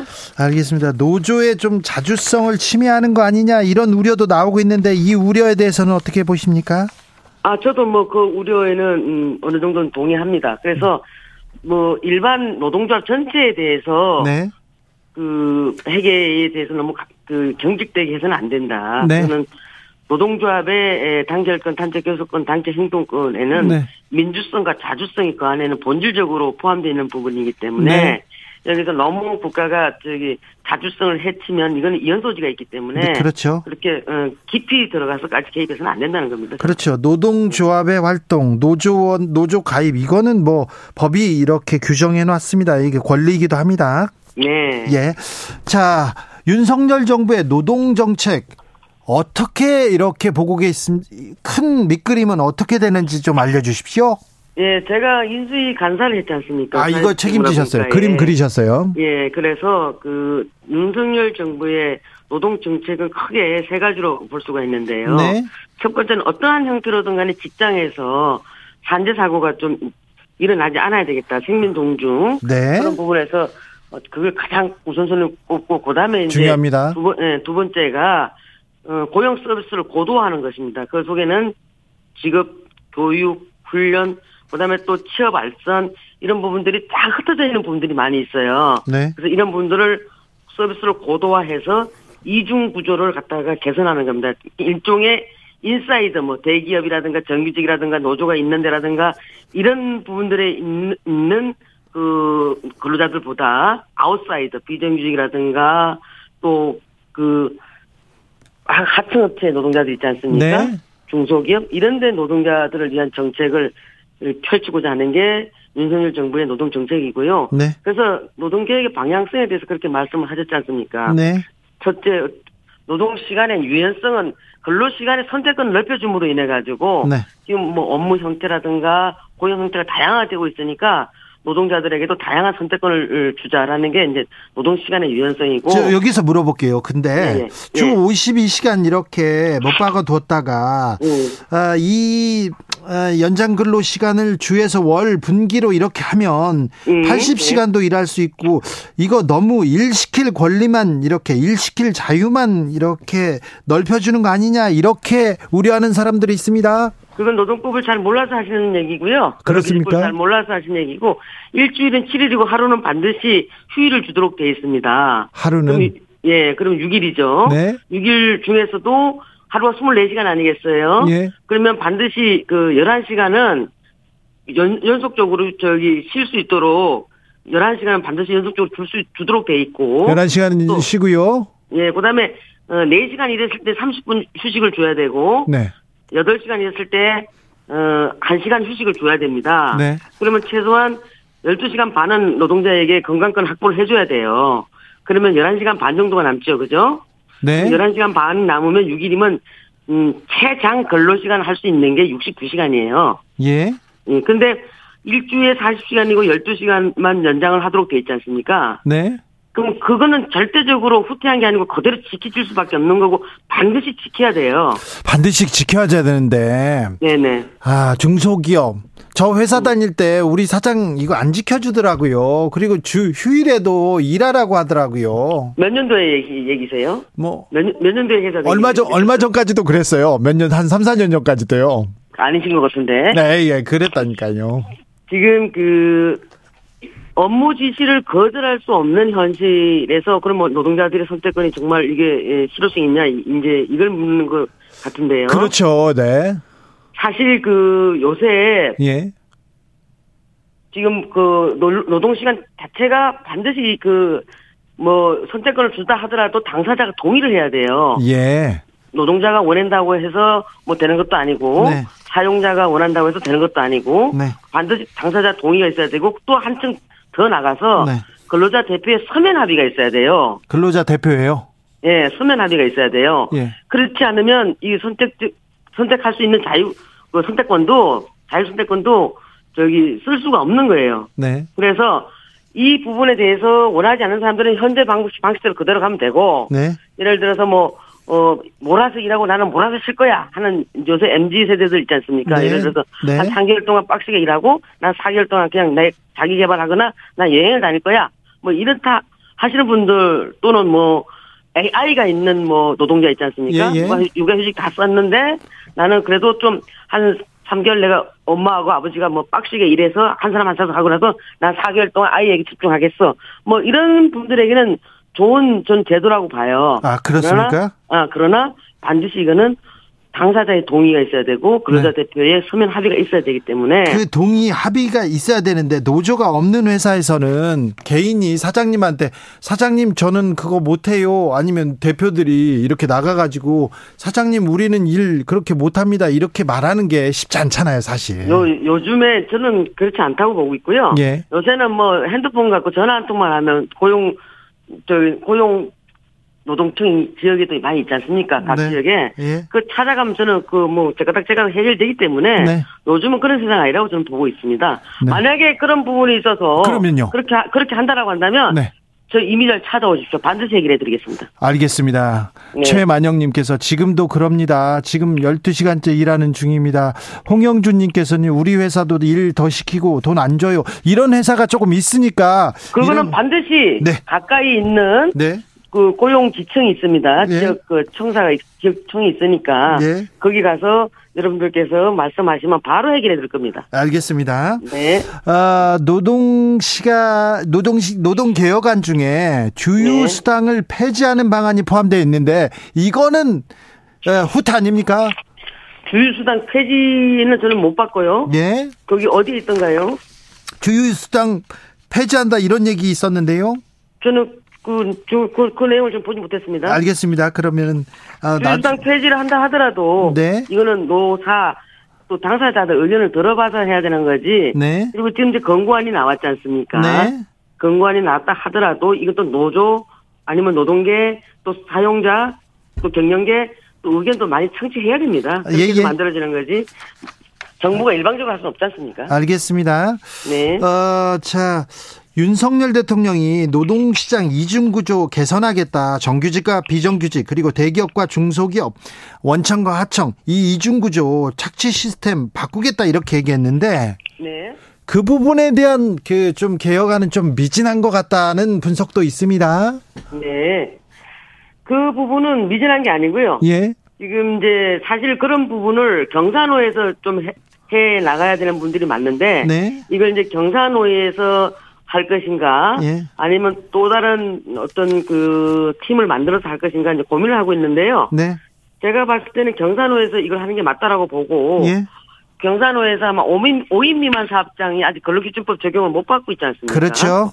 예, 그래서 이런 5인 미만 사업장이라든가, 그 다음에 또, 어, 지난번에 고용노동부에서 뭐 상생임금 제도라든가, 상생임금 뭐 위원회라든가, 이런 분들 좀 방법들을 내놨지 않습니까? 네. 그래서 그런 부분들은 이게 한 부처에서 할 수 있는 게 아니고 보험 부처에서 해야 될 일입니다. 이 네. 예. 예를 들어서 뭐 공정거래위원회도 들어와야 되고, 응? 산업부도 들어와야 되고, 고용노동부도 들어와야 되고, 이런 부분들이 있어서, 예. 저는 윤석열 대통령께서 이중구조에 대해서는 반드시 저는 해결해 주실 거라고 좀 믿습니다. 알겠습니다. 자, 윤석열 정부 노동개혁 외치면서 노조만 적대시하는 거 아닙니까? 사장 잘못 많은데 노조 탓만 하는 거 아닙니까? 이렇게 우려하는 사람들한테 한마디 해주십시오. 절대 그런 거 아닙니다. 윤석열 대통령께서는 저도 어, 그 인수위에서 잠깐 음, 모셨습니다마는 강자한테 강하지만 약자에게는 하나씩 약하신 분입니다. 그렇기 때문에 저는 이중구조 문제라든가 이런 네. 분들을 반드시 해줄 거라고 믿고 예. 노조가 반드시 우리 대한민국에 필요한 것이고 그래서 노동이사제도 하- 한다고 그때 말씀하지 않으셨습니까? 그렇죠. 후보 시절에 후보 시절 그랬죠. 노동이사제 예, 예. 받았죠. 예, 그래서 노동 그 노조 이 부분에 대해서는 상당히 긍정적으로 생각하고 계시는 분입니다. 아, 노조를 다만 긍정적으로 생각해요. 예, 예. 우리 그 대한민국에서 노조가 있음으로 인해서 중산층이라든가 이런 부분들을 많이 좀 기여를 하고 있고 순기능적인 역할도 많이 한다. 예. 단지 이제 어떤 불법, 폭력, 네. 파괴 이런 부분을 앞세워서 어떤 힘의 논리에 따라서 해결하려고 하면은 그거는 안 된다는 거죠. 알겠습니다. 아, MB 정부의 노동부 장관을 지내신 이채필 장관께서 네. 윤 정부의 노동개혁 시급 성급 시급 시급하고 성급하고 의문스럽다 이런 얘기하던데. 이재필 장관님 전 장관님께서 그렇게 얘기하셨어요. 예. 아, 글쎄 그분이 왜 그렇게 말씀하시는지 모르겠지만은 네. 그분도 이제 장관을 하셨고 MB 네. 때 여러 가지 그 정책들을 만들어내셔서 네. 또 보시는 시각이 다 다르니까 그런 말씀 하신 것 같은데 엄중스럽지는 않습니다. 아, 의문스럽진 않습니까? 예, 예. 알겠습니다. 이문자 의원 믿어보겠습니다. 믿습니다. 예. 마지막으로 하나만 물어볼게요. 네. 김문수 경산호 위원장 네. 현재 잘 하고 계십니까? 지금 이제 전번에 그 우리가 국감장에서 이제 그 김문수 지사님 청문회가 되다시피 했지 않습니까? 그렇죠. 그때 이제 말씀들을 이제 하는 과정에서 여러 가지 오해들을 하고 계시는데 저는 김문수 경산노위원장을 믿습니다. 예. 그분께서 경기 도지사 하셨을 때에 노동자들에게 보여줬던 그런 따뜻한 마음과 따뜻한 지원, 굉장히 지원을 많이 해주셨거든요. 그래서 뭐 노동자들에게 그 자녀들에게 장학금을 지원한다든가 이런 분도 상당히 많이 하셨고 마음이 따뜻하신 분이에요. 예. 그래서 저는 아마도 이제 하나하나 잘 해결해 나가실 거라고 좀 믿습니다. 알겠습니다. 마음이 따뜻한데 근데 왜 거, 거리에 많이 나가셨어요? 이무자 의원님 아무튼 네. 어, 네. 노동 문제 걱정하는 사람이 많은데 의원님이 직접 다 좀 챙겨 주십시오. 알겠습니다. 의원님을 응원하는 사람들이 많다는 것도 좀 알아주시고요. 고맙습니다. 국민의힘 이미자 의원이었습니다. 정치 피로, 사건 사고로 인한 피로, 고달픈 일상에서 오는 피로. 오늘 시사하셨습니까? 경험해 보세요. 들은 날과 안 들은 날의 차이. 여러분의 피로를 날려줄 저녁 한 끼 시사. 추진우 라이브.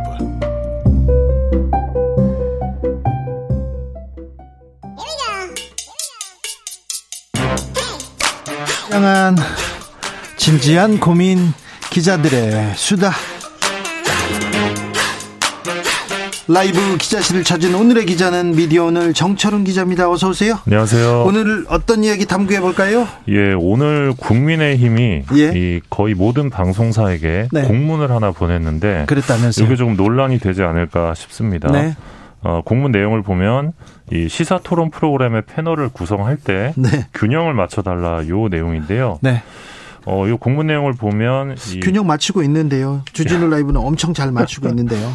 이 패널을 구성할 때 네. 이 진보 보수의 균형이 아니라 여야의 균형을 맞춰달라 뭐 이런 게 어, 공문 내용에 담겼습니다. 그렇게 하고 있는데요. 예, 근데 이제 그 공문 내용을 보면 일부 시사보도 프로그램에서 이 보수 몫으로 네. 정부 여당의 입장과 배치되는 의견을 가진 보수 패널을 출연시키는 경우가 많, 많아서 우려스럽다. 이 내용인데. 그게 정부 여당과 배치되는 보수 패널. 네. 네. 그러니까 요 대목을 보면 네. 보수 패널이어도 예. 정부를 비판하는 보수 패널은 출연해서는 안 된다. 어, 이거, 이거, 이게, 이런 맥락으로 좀 읽혀져서 네. 어, 이런 주장을 해도 되는 것인가? 이거 언론 통제, 보도 통제 아닙니까? 예, 그런 좀 의문이 듭니다. 그리고 보수 패널이라고 해서 네. 무조건 국민의힘을 지지한다는 보장은 또 없는 거잖아요. 아니, 그리고 비, 예. 보수 폰- 패널이 예. 국민의힘이나 지금 정부의 정책에 대해서 비판하면 안 됩니까? 그 분을, 그런 분은 지금 부르지 말라는 거 아니에요? 약간 그런 맥락으로 읽혀서 조금 우려스러운데요. 그럼 그러니까 어떤- 사실 민주당을 비판하는 진보 패널도 있는 거고 네. 국민의힘을 비판하는 진보 보수 패널도 있는 건데 그렇죠. 약간 좀 이분법적으로 접근을 하면서 어, 패널에 문제가 있다 이런 식으로 좀 몰고 가는 것 같아서 좀 우려가 되는 대목이 자, 대통령 비판하면서 이준석, 유승민 어, 전 의원 좀 지지하는 그런 국민의힘 사람도 있잖아요. 결이 좀 다른 사람들. 그러면 그쪽 사람들도 안 된다는 거 아니에요. 대통령을 지지하지 않으면 보수가 아니다 이렇게 보는 겁니까? 예, 그러니까 공문 내용을 보면 예. 이 정부 여당의 비판적인 보수 채널, 보수 패널 그리고 정부 여당의 비판적 진보 패널을 출연시키면 시청자들은 정부 여당의 비판적인 시각만을 접하게 된다. 이 경우 방송의 공정성, 균형성, 정치적 중립성이 지켜지고 있다고 보기 어렵다는 게 국힘 알겠어요. 무슨 말인지 알겠는데 이 예. 공문대로라면 지금 이준석 전 대표 나오면 안 되고 유승민 전 의원 나오면 안 된다는 얘기인데 아 국민의힘에서 음, 대선이 끝나자마자 끝나자마자 주진우 라이브에 대한 공문을 이렇게 공문이 아니었죠. 뭐 기자회견문이었나요? 기자회견문이 나왔었는데 패널이 편파적이라고 이렇게 했는데 정철훈 기자도 편파적이라고 하고 조선일보 출신 기자도 편파적이라고 하고요. 중앙일보 출신 기자도 편파적이고 다 편파적이라고 하는 거예요. 우리 프로그램에 나온 사람들. 그러니까 저는 지금 일본 공문이 좀 방, 편성의 자유를 보장하고 있는 이 방송법 4조 위반에 해당할 수 있다는 비판도 가능하다고 보이는데 설령 방송법 위반이 아니더라도 당장 지금 방송에 출연 중인 보수 패널이나 네. 제작진에게 압력 또는 자기 그렇죠. 검열을 불러 일으킬 수 있다고 보거든요. 집권 여당이 보낸 공문이기 때문에. 그렇죠. 무서워요. 네. 무섭습니다. 그런데 아, 참 놀랍습니다. 그런데 조금 재밌는 재밌는 아, 근데 정진석 비대위원장이나 국민의힘이 하는 말이 뭐 무슨 말인지 또 알겠습니다. 그런데 국민의힘 의원들이나 패널들이요. 안 나와요. 아, 방송에 안 나옵니다. 안 나와놓고 편파적이다 이렇게 얘기합니다. 음. 저희가 용산 참사, 용산 이태원 참사 그리고 뭐 사안별로 어, 여당 야당 의원들을 부르려고 하는데 안 나오세요. 안 나오시니까 평론가를 부르는데 평론가가 이건 너무했다. 윤석열 정부 잘못했다. 이런 얘기를 하는데 그게 듣기 싫은 거죠. 음. 그렇다고 해서 이렇게 공문을 보내세요? 예, 그리고 이번 공문을 보면 필요하다면 패널 선정에 있어서 우리 당이 할 수 있는 모든 협조를 다하겠다. 어, 이렇게 그렇죠. 밝히기도 했는데 네. 그래서 사실 제, 제가 만약에 제작진이라면 네. 어, 우리가 정한 패널을 출연시켜라 뭐 네. 이런 요구로 또 받아들일 수 있는 대목이지 않을까. 근데 아무튼 안 나옵니다. 아 예. 잘 안 나오세요. 나와서 말하면 되는데 아 그러니까 대통령실도 그렇고 정부도 그렇고 행정부도 그렇고 국민의힘에서 나와서 정책에 대해서 어, 자기 주장에 대해서 계속 얘기하면 되는데 정진석 위원장 안 나오십니다. 주호영 어, 원내대표 안 나오시고요. 주요 인사들 안 나오세요. 그리고요, 어, 저희가 언제든지 모시겠습니다. 마이크 열어놓고 있겠습니다. 권성동, 장재원 의원님, 아, 윤핵관 여러분들한테는 오시면 항상 열려 있어요. 그런데 그분들 안 나와놓고 편파적이다 이렇게 얘기하시면, 네. 아무튼 정진석 위원장이 모든 협조를 다 하겠다니, 자, 몇 달째 기다리고 있는데 나와주세요. 네, 뒤에서 이, 사- 이 얘기 저 얘기 하지 마시고, 안 나와놓고 또 편파적이다, 저쪽만 부른다 얘기하는 거 자체가 조금 국민의힘 이거 좀 웃겨요. 네.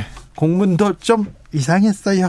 다음 만나볼 이야기는요? 예, 윤 대통령께서 신년 기자회견을 하지 않는 쪽으로 가닥을 잡은 것 같습니다. 그런 것 같아요. 얼마 전 했지 않냐? 이러면서 지금 넘어가는 것 같습니다. 예, 박근혜 전 대통령은 취임 이듬해였던 2014년 1월 6일 날 했고요. 예. 문재인 전 대통령은 취임 이듬해인 2018년 1월 10일 날 역시 신년 기자회견을 진행, 진행을 했는데 이번엔 안 할 것 같네요. 예, 그런 분위기입니다. 네. 예.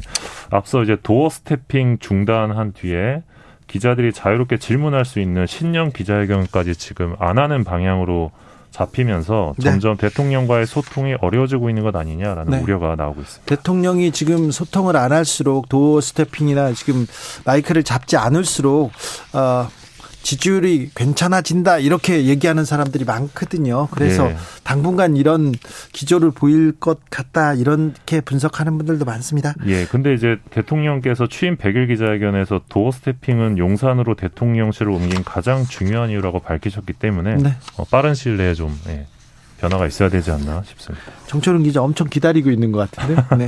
마지막으로 만나볼 이야기는요? 네, 지난 13일에 있었던 좀 사건인데 네. 남수단이란 아프리카에 있는 아, 네. 남수단 대통령이 한 행사에 참석해서 국기에 대한 경례를 하던 중에 네.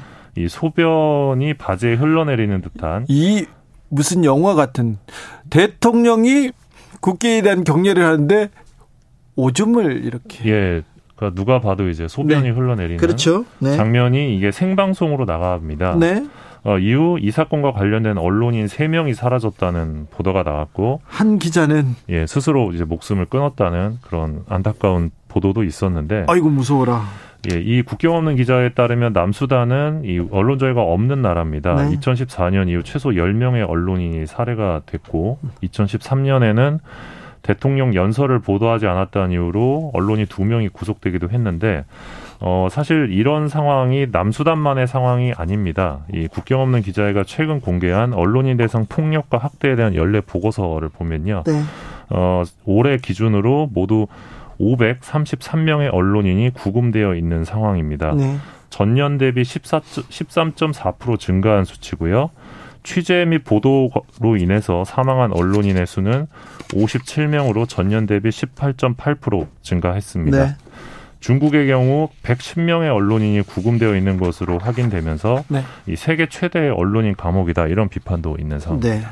어, 국경 없는 기자회가 제가 탄압받는 기자여가지고 저를 각별히 관리했거든요. 사무실에 이렇게 가면 가면 이렇게 큰 세계 지도가 있어요. 거기에 아, 구금된 언론인들 올해 뭐 사망한 언론인들 이렇게 있습니다. 근데 우리나라는 거기에 에, 그 지도에 아, 기록이 없어요. 없었습니다. 근데 제가 박근혜 정부 때 탄압을 받아가지고 제가 구금 오르- 직전까지 가셨죠? 네, 예. 오르 내리고 국경 없는 네. 기자회에서 성명서도 내고 그랬는데 네, 국경 없는 기자회에서 한국의 언론을 굉장히 걱정한답니다. 요즘 말입니다. 그러네요. 그렇습니다. 네. 기자들의 수다 미디어 오늘 정철은 기자와 함께했습니다. 감사합니다. 고맙습니다. 교통정보센터 다녀오겠습니다. 김하나 씨.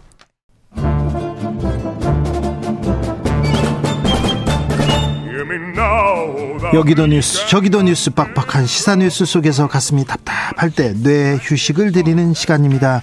오늘도 맛있는 책을 만나보겠습니다. 책의 맛. 김갑수 평론가 어서 오세요. 안녕하세요. 정선태 국민대 교수 어서 오십시오. 네, 안녕하세요. 네. 오늘은 어떤 책 읽어볼까요? 네, 오늘은 그 한 해를 보내는 길목에서 네. 우리가 지난 날을 한 번쯤은 돌이켜봤으면 좋겠다. 네. 아, 우리가 50년 동안 어떻게 살아왔는지 네. 예, 한 번쯤은 돌이켜봤으면 좋겠다 해서 소설로 그 60년에서 2000년 초반까지죠. 90년대까지 50년대라고 봐도 되, 겠네요 아, 그 한 가족사를 통해서 아, 우리 한국의 일상사, 네. 뭐 정치사, 노동운동사, 학생운동사 또 농촌의 붕괴 과정까지를 다룬 우리 시대 이야기꾼 성석재의 장편 소설 투명인간 성석재 투명인간 네. 이게 50년 동안 과거부터 있었던 일인데 지금 있는 일 같아요. 네. 지금 얘기이기도 합니다. 아 성석재 아우 네. 그러니까 소설가는 기본적으로 다 이야기꾼인데도 네. 유독 성석재를 언급하면 우리 시대 이야기꾼이라는 그 네. 호칭이 따라붙어요. 말 그대로 입담이 기가 막히게 네. 어, 재밌기도 하고 막 그 유장하게 이제 흘러가는데 그 왜 하이퍼 리얼리즘이라는 단어 요즘 예. 많이 쓰여요. 예, 요즘요. 뭐, 예. 예. 그러니까 유튜브 같은 데 보면 뭐 너덜트니 숏박스니에서 이제 일종의 코미디 짤들인데 막 시- 현실과 너무 똑같이 묘사를 해갖고 그게 오히려 재미 요소인데 네. 이제 성석제 이번 이 뭐 이번은 아니고 2014년에 나왔지만 이 작품이 바로 그때 우리는 어떻게 살았던가를 그냥 그때 생활 보듯이 그대로 재현을 해놓은 거예요. 60년대 가난한 집 애들이 동네에서 뭐 하고 너고 학교 어떻게 다녀서 애들끼리 무슨 짓 했고 선생님하고 어땠고 뭐 교통경찰하고 어땠고 한국 사회 그 구중 구중중한 가난한 시절의 삶의 얘기가 그냥 그냥 너무나 디테일하게 깔려 있는데 그 시절을 살아본 사람들이라면 다들 진짜 소스라치게 놀랄 정도로 그 정밀하게 묘사가 돼 있는 거죠. 네. 특히 어, 시골에서 생활하다가 서울로 올라온 사람들, 50대 후반에서 60대 중후반에 속하는 분들이 읽으시면은 아마 무릎을 치- 치면서 그랬지라고 하실 겁니다. 이런 일도 있었지 하면서 네. 어, 이 하이퍼 리얼리즘 말씀하셨는데 이 정말 연필로 잘 그린 세밀화 같이 이 소설가의 관찰력이랄까 기억력이 참 경이롭습니다. 네. 주인공은 만수입니다. 김만수. 김만수. 김만수. 하고 네. 공부도 못하고 머리도 나쁘고 집안은 어렵고 네. 자, 책 속으로 들어가 보겠습니다. 네. 너무 재밌어요. 너무 재밌습니다. 네. 그, 이 김씨 집안, 네. 독립운동가 집안. 늘 그렇듯이 독립운동가 집안이 고생을 많이 하죠. 몰락하죠. 네. 독립운동해 가지고. 네.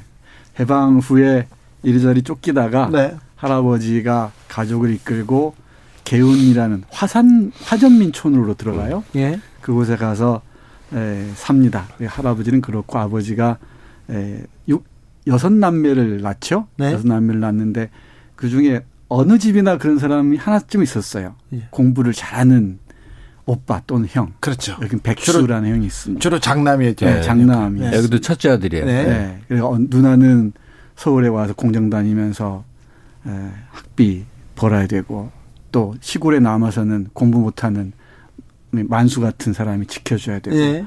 뭐 그런 얘기들입니다. 우리가 살아온 50년, 5, 6, 70년대를 살아온 사람들이라면은 누구나 수긍할 수 있는 네. 그런 이야기들이라고 네. 생각하시면 좋을 것 같습니다. 그러니까 지금 청소년이나 20대, 30대들이 자기 아버지 또래들 혹은 할아버지 또래들이 그 시절에 우리가 이제 후진국이던 시절에 예.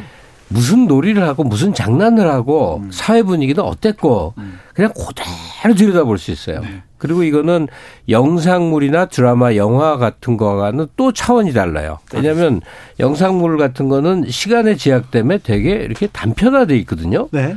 근데 이건 아주 길게 사- 세밀히 묘사돼 있는 거란 말이에요. 예. 그러니까 그 시절에 한번 들어갔다 나오는 거라고 생각을 하시면 돼요. 네. 근데 지금 2000년대 지금의 한국인의 관점에서 보면 정말 신기하죠. 왜냐하면 지구 저 반대쪽에 이제 좀 어렵게 사는 나라들 모습을 이렇게 보면 야 어떻게 저러고 살까? 예? 화장실 못 가고 줄을 잔뜩 섰는데 뭐 하여튼 그런 근데 그게 실제 우리가 그렇게 살았거든요. 제 나이 또래인 사람들은 그걸 너무 잘 알거든요. 네. 근데 지금 젊은 친구들은 그 신기할 거예요. 이게 신기한데 또, 아, 공감하는 부분이 꼭 있습니다. 네. 투명 인간. 이 김갑수 선생님께서 잘 말씀하셨는데 에, 요즘 이제 우리 학생들 성적 처리 끝나고 이, 에, 방학에 들어갔는데요. 그 우리 학생들 에세이를 읽어보면은 예전 같지 않게 이, 정신적으로 마음이 아픈 사람들이 이렇게 많아요. 네. 학생들이 미래에 대해서 불안하고 어떤 어, 보이지 않는 공포에 시달리고 그리고 정신적으로 너무나 고통스러워하는 경우가 많은데 그중에 한 하나가 어 이른바 기성세대와의 커뮤니케이션의 단절이 결정적인 것 같습니다. 예. 그래서 만약에 이 방송을 들으시는 그 부모님이 계시다면은 그리고 청년을 둔 분이 계시다면은 이 성석재 투명 인간을 가족이 함께 읽어 보시면은 어떤 접점이랄까 연결고를 찾을 수 있을 것 같아요. 그러니까 우리 부모 세대는 이렇게 살아왔는데, 그렇죠. 예, 우리 청년들의 삶이 어떤지 공감할 수 있는 부분이 많거든요. 부모를 이해하는데, 그리고 그렇죠. 또요, 지금 나의 현재를 이해하는데도 그렇죠. 매우 도움이 될 것 같아요. 맞습니다. 그러니까 이- 이 소설은 음. 투명인간, 성석의 투명인간은 뭐 특정한 에피소드를 끝낼 도리가 없는 게요. 그냥 계속 일상생활이거든요. 음. 학교 가고 골목에서 애들하고 뭐 하고 뭐 선생님한테 혼나고 이사 가고 음. 공장 다니고 뭐 사고 나고 연애하고. 근데 그게 너무나 디테일하게 음. 묘사가 돼 있으니까 이제 이 소설로서의 재미라든지 이좀 몰입도 이런 것들을 가져다 주는 거죠. 계속 우- 우리가 오늘 그 얘기만 반복하는 거잖아요. 네. 지나간 시절을 책을 좀 읽어보자고요. 보여준다고. 예. 재미있으면서도 예. 어, 섬뜩하게 좀 슬프기도 하고요. 예. 안타깝기도 하고 또 스산하기도 하고 그렇습니다. 이를테면은 여기 대표적인 투명 인간이 김만수입니다. 네. 아, 집안을 거의 뭐 두어 개 짊어지고 나아가는데 둘째 아들입니다. 네, 둘째 아들입니다. 공부도 잘 못하고요. 네. 어, 모든 그 뒷바라지는 다 하고요. 네. 하루에 20시간 일하면서 네. 모든 뒤, 뒤처리를 다 하는 정말 품성이 그렇게 좋을 수가 네. 없습니다. 형이 똑똑하면 그런 집에 둘째는 꼭 이랬어요. 아, 공부는 음. 못했지만 좀 착실하고 착하고. 네. 맞아요. 똑똑한 형이 있었는데 네. 죽었어요 월남전에서. 좋은 대학도 갔어. 네. 그래서 호 팔고 논 팔고 진짜 그래서 갔는데 큰 아들이 지, 지금 가- 이제 이 집안을 일으켜야 되는데 네, 도저히 학비를 낼 수가 없으니까 막 네. 피를 팔아서 등록금을 모으다가 음. 안 되니까 월남전 자원 입대했는데 거기서 고엽제. 그것도 또 고엽제 때문에 죽어요. 네. 예, 이제 가족사가 그렇게 흘러가죠. 그리고 남동생 하나 있는 애는 석수를 하는데 네. 얘도 공부를 잘해서 국립대학에 들어갑니다. 네. 오만 방작에 예, 좀 무지하다는 이유로 형을 또 무시하죠. 아, 공부 좀 하는 애들이 그렇게 좀좀 문제입니다. 아, 그 예의범 예, 뭐가 없어요. 이 단어를 써야 되는데 이걸 네. 못 쓰고 있네. 네. 제가 어디선가 네. 예, 이런 얘기를 한 적이 있는데 우리 시대에 시골에서 공부 잘했던 사람들은 대부분이 가족들을 착취해서 살아온 그렇죠. 등골 빼먹어. 과언이 아니죠. 그렇죠. 그걸 뭐 오골탑이라 하고 등골 빼먹었다 그러는데 네. 그게 딱 이 얘기입니다. 네네. 김만수가 어떻게 투명인간이 되는지 어, 한 문장만 보겠습니다. 네. 나는 오래도록 신용 불량, 불량자였고 그때 은행이나 장사하는 사람들이 나를 사람으로 보지 않는 것 같았다. 그러니까 경제적으로는 투명 인간이었다. 사실 돈 모아서 부자 될 게 아니고 남들한테 자랑할 게 아니면 돈 많이 돈 많이 필요 없다. 투명 인간이 되면 어차피 보이지 않는데 사람들에게 옷 자랑, 돈 자랑, 피부 좋다 자랑할 일이 뭐가 이- 있는가? 기본적인 생활만 하면 됨- 생활만 해결되면 끝이다. 나는 시간이 나는 대로 여전히 사회생활하고 대가를 번다. 다른 식구들도 마찬가지다. 이렇게 얘기하면서 끝없이 자기 가족만 온전히 어, 살수 있다면 또 자기가 믿었던 그 공장 사람들만 살 수 있다면은 자신은 보이지 않아도 투명인간이 돼도 좋다라는 그런 이 마음을 가지고 살아가는 사람인데 이런 사람들을 우리는 너무나 무시하고 외면하고 그러게 일수죠. 이 투명인간의 인상적인 대목 두 가지를 좀 얘기를 하고 싶은데요. 네. 하나는 이제 기술의 방법, 소설을 어떻게 썼느냐 하는 건데, 어, 이게 어, 드- 등장하는 모든 사람이 1인칭 시점으로 얘기를 흘러갑니다. 네. 그러니까 토막, 토막, 토막, 토막인데, 밀레식으로 예, 전혀 딴 사람이 얘기를 하는데 잘 읽다 보면 아 이거는 지금 만수가 하고 있는 얘기구나. 그다음에 동생 오키가 하는 얘기구나. 네, 금이가 하는 얘기구나. 어, 친구 저 동해가 하는 얘기구나. 어 선생님이 하는 얘기구나. 시어머니가 하는 얘기가 이제 그 흐름을 알 수 있게 되는데 에, 이 모자이크식인 거죠. 계속 다른 사람들이 계속 얘기를 해야 한 전체를 구성하면서 네. 이제 그런 화법이 주는 이제 재미 하나 있고 네, 형식의 묘미죠. 그 다음에 이제 성석재 하면 역시나 그 글맛이거든요. 근데 네. 처음 시작 부분이 전혀 이 사람이 쓴 소설이 아니에요. 문장이 완전히 다릅니다. 그러니까 거의 신문 기사 문체로 아주 드라이하게 저 마포대교에 이제 자전거 타고 이렇게 가면서 저쪽에서 오는 투명 인간을 투명 인간이 내가 지켜보는 얘기의 도입. 그러니까 이야기 속에 들어가기 전에 어떤 도입, 에, 오늘의 우리 삶을 이렇게 보여주는 거예요. 전혀 저 문장이며 이 전개가 다른 그런 걸로 이제 시작을 하다가 이야기 속으로 쑥 들어가게 되는. 네. 그리고 투명 인간을 얘기했는데 여기서는 김만수만 투명 인간인 게 아니고 이 관계가 단절된 상황에서는 모두가 서로 투, 투명 인간이 되는 거죠. 네. 그 점에서 우리 현대인들이 투명 인간화 하고 있, 지 않은가라는 경고로도 읽혀요. 그리고 또 하나 이 제가 메모해둔 문장이 하나 있습니다. 이 우리 김만수가 아, 생각하는 그 어, 인간 삶의 가장 중요한 것인데요. 어느 날 아, 자기 동생의 아들이죠. 아들을 키우는데 그 아들이 가훈이 뭐냐고 묻습니다. 예, 가훈이 뭐냐 물으니까 우리 김만수 씨가 이렇게 대답합니다. 들어보시죠. 우리 집 가훈은 말이다. 염치를 알자란다. 염치를 모르면 사람이 아니라고 아빠의 할아버지가 어릴 때부터 가르쳐 주셨지. 염치라는 건 부끄러움을 아는 거다. 동물들은 부끄러운 걸 모르잖아. 도둑질이나 거짓말처럼 나쁜 짓을 하면 고개를 들 수 없어 부끄럽고 다시는 그런 짓을 하지 말자고 반성을 하게 되잖아. 그게 염치를 아는 거야. 아들 생각은 어때? 이렇게 묻습니다. 이 염치가 살아있는 시대에 책안 읽는 사람들이 한번 꼭 읽어봤으면 좋겠습니다. 그러니까 그 잘 아실 만한 걸로 비유해서 얘기하자면 이 성석재 오늘 소개해드리는 투명 인간은 어, 영화 포레스트 검프 있죠? 네. 그거의 한국 버전인데 다만 포레스트 검프는 그 시대를 관통하면 계속 행운이 따르는데 김만수는 그다지 이제 운 좋은 케이스는 아닌 네. 그러나 자기 몸으로 계속 시대를 겪어내는 그런 storyline이라고 보면 되죠. 정지윤님께서 책을 덮으면서 김만수 할아버지 너무 가여웠던 생각 나는데 계속 가엽습니다. 처음부터 끝까지.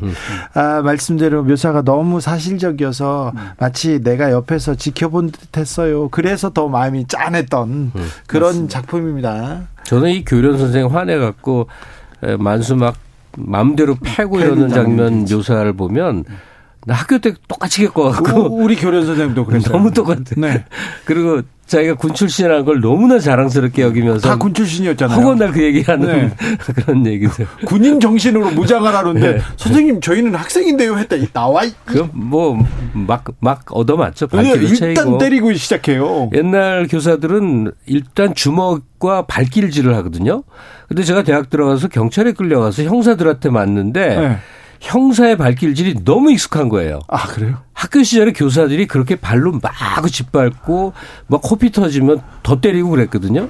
근데 어쩌면 여기 그렇게 자세하게 묘사되는지 그 모르겠어요. 문장 찾았습니다. 이, 그 당시는 이 군인이었는데 지금은 이른바 어뭐이 이른바 이른바 정말 이른바 아, 명문대 나온 공부 잘하는 사람들이 그 짓을 하고 있는 것 같습니다. 좀 바꿔서 생각해 보시죠. 네. 우리 그 교련 선생 의 얘기입니다. 태어날 때부터 싹수가 노라는 인간들은 교육만으로는 고칠 수 없다. 가정교육 개판, 학교 개판, 사회 개판이니 선생이 아무리 애를 써서 가르쳐봐야 학생이 걔보다 좀 낫긴 하면 낫긴 하면 다행이다. 사실 교사들 수준 역시 차이가 너무 난다. 군 장교 출신인 나 같은 사람 입장에서 객관적으로 볼 때 후진국인 우리나라는 최상의 교육을 받은 군인들이 국가의 엘리트로서 국민과 자라나는 세대의 교사 역할을 제대로 할 수 있다. 우리 군인들만이 신라 화랑과 이충문공을 이어 호국 선무 정신으로 나라를 지키고 경제를 건설하면서 썩어빠진 정치와 사회 환부를 도려내 왔다. 그걸 또 본인께서 그렇게 아 내가 왜 이 엘리터가 이렇게 너희들을 이렇게 가르치는 게 얼마나 영광인 줄 알아. 뭐 그런 분도 있었고요. 네. 그러니까 한국의 60년대에서 한 80년대 말까지는 네. 이제 군인 그 장성들이 이 사회에서 특별한 모든 거에 위에 있는 존재였어요. 어, 그렇죠. 군인이 뭐 네. 장관도 되고 뭐, 교- 뭐 교수도 되고 선생님도 그리고- 됐죠. 그리고 기업들 다 불화받고 네. 일, 일부 일부 군인들, 일부 교사가 군인 출신 교사, 아, 다른 교련 선생님들은 훌륭했을지도 모릅니다. 그런데 저 때렸던 선생님에 대해서 얘기하는 건데. 네. 아니 근데 이런 건 냉정히 네. 얘기해야 되는 게 교사 폭행이요. 네. 거의 이건 그냥 폭행이지. 네. 뭐 교육하고 아무 관계 없어요. 정말 리얼하게 묘사돼 기분. 나쁘다고 패고 그냥 제, 저희 선생님이 좀 그랬지 다른 선생님들은 참 좋은 선생님들인데 네. 많이 때렸다 이런 얘기는 하는 겁니다. 저희 고등학교 이 교련 선생님 참 착하신 분이었어요. 어 그렇죠. 역시 선생님 역시 정선태 선생님은 좋은 선생님을 만나고 저처럼 말 안 들으면요 나쁜 선생님을 만나고 그랬던 것 같아요. 네, 아 제가 경험은 조금 그 선생님이 그랬고요. 네, 선생님 사랑해요. 죄송해요. 네, 이제 뭐 시간도 시간 다 마무리가. 되었는데 네. 이 소설에서 저는 제일 사랑스러웠던 부분은 저는 서울에서 나고 자랐기 때문에 네. 그 시골 생활을 모르는데 소설의 앞에 한 3분의 1 정도는 네.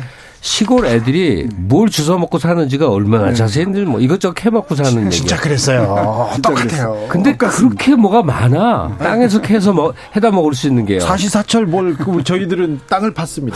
그러니까 여기 애들 이 소설 속에 등장하는 애들은 뭐 계속 뭐 주워다 뭐 해먹는 거예요. 네. 아무튼 연말연시에 가족들이 이 소설 함께 읽으면서 옛날 얘기 하면서 오늘의 예, 얘기했으면 좋겠습니다. 네, 투명 인간. 얘기했으면 좋겠습니다. 성석제의 투명 인간 읽어봤습니다. 김갑수 선생님, 정선태 선생님 감사합니다. 네, 고맙습니다. 연말 잘 보내십시오. 존 레전드의 Ordinary People 들으면서 저는 여기서 인사드리겠습니다. 저는 내일 오후 5시 5분에 돌아오겠습니다. 지금까지 주진우였습니다.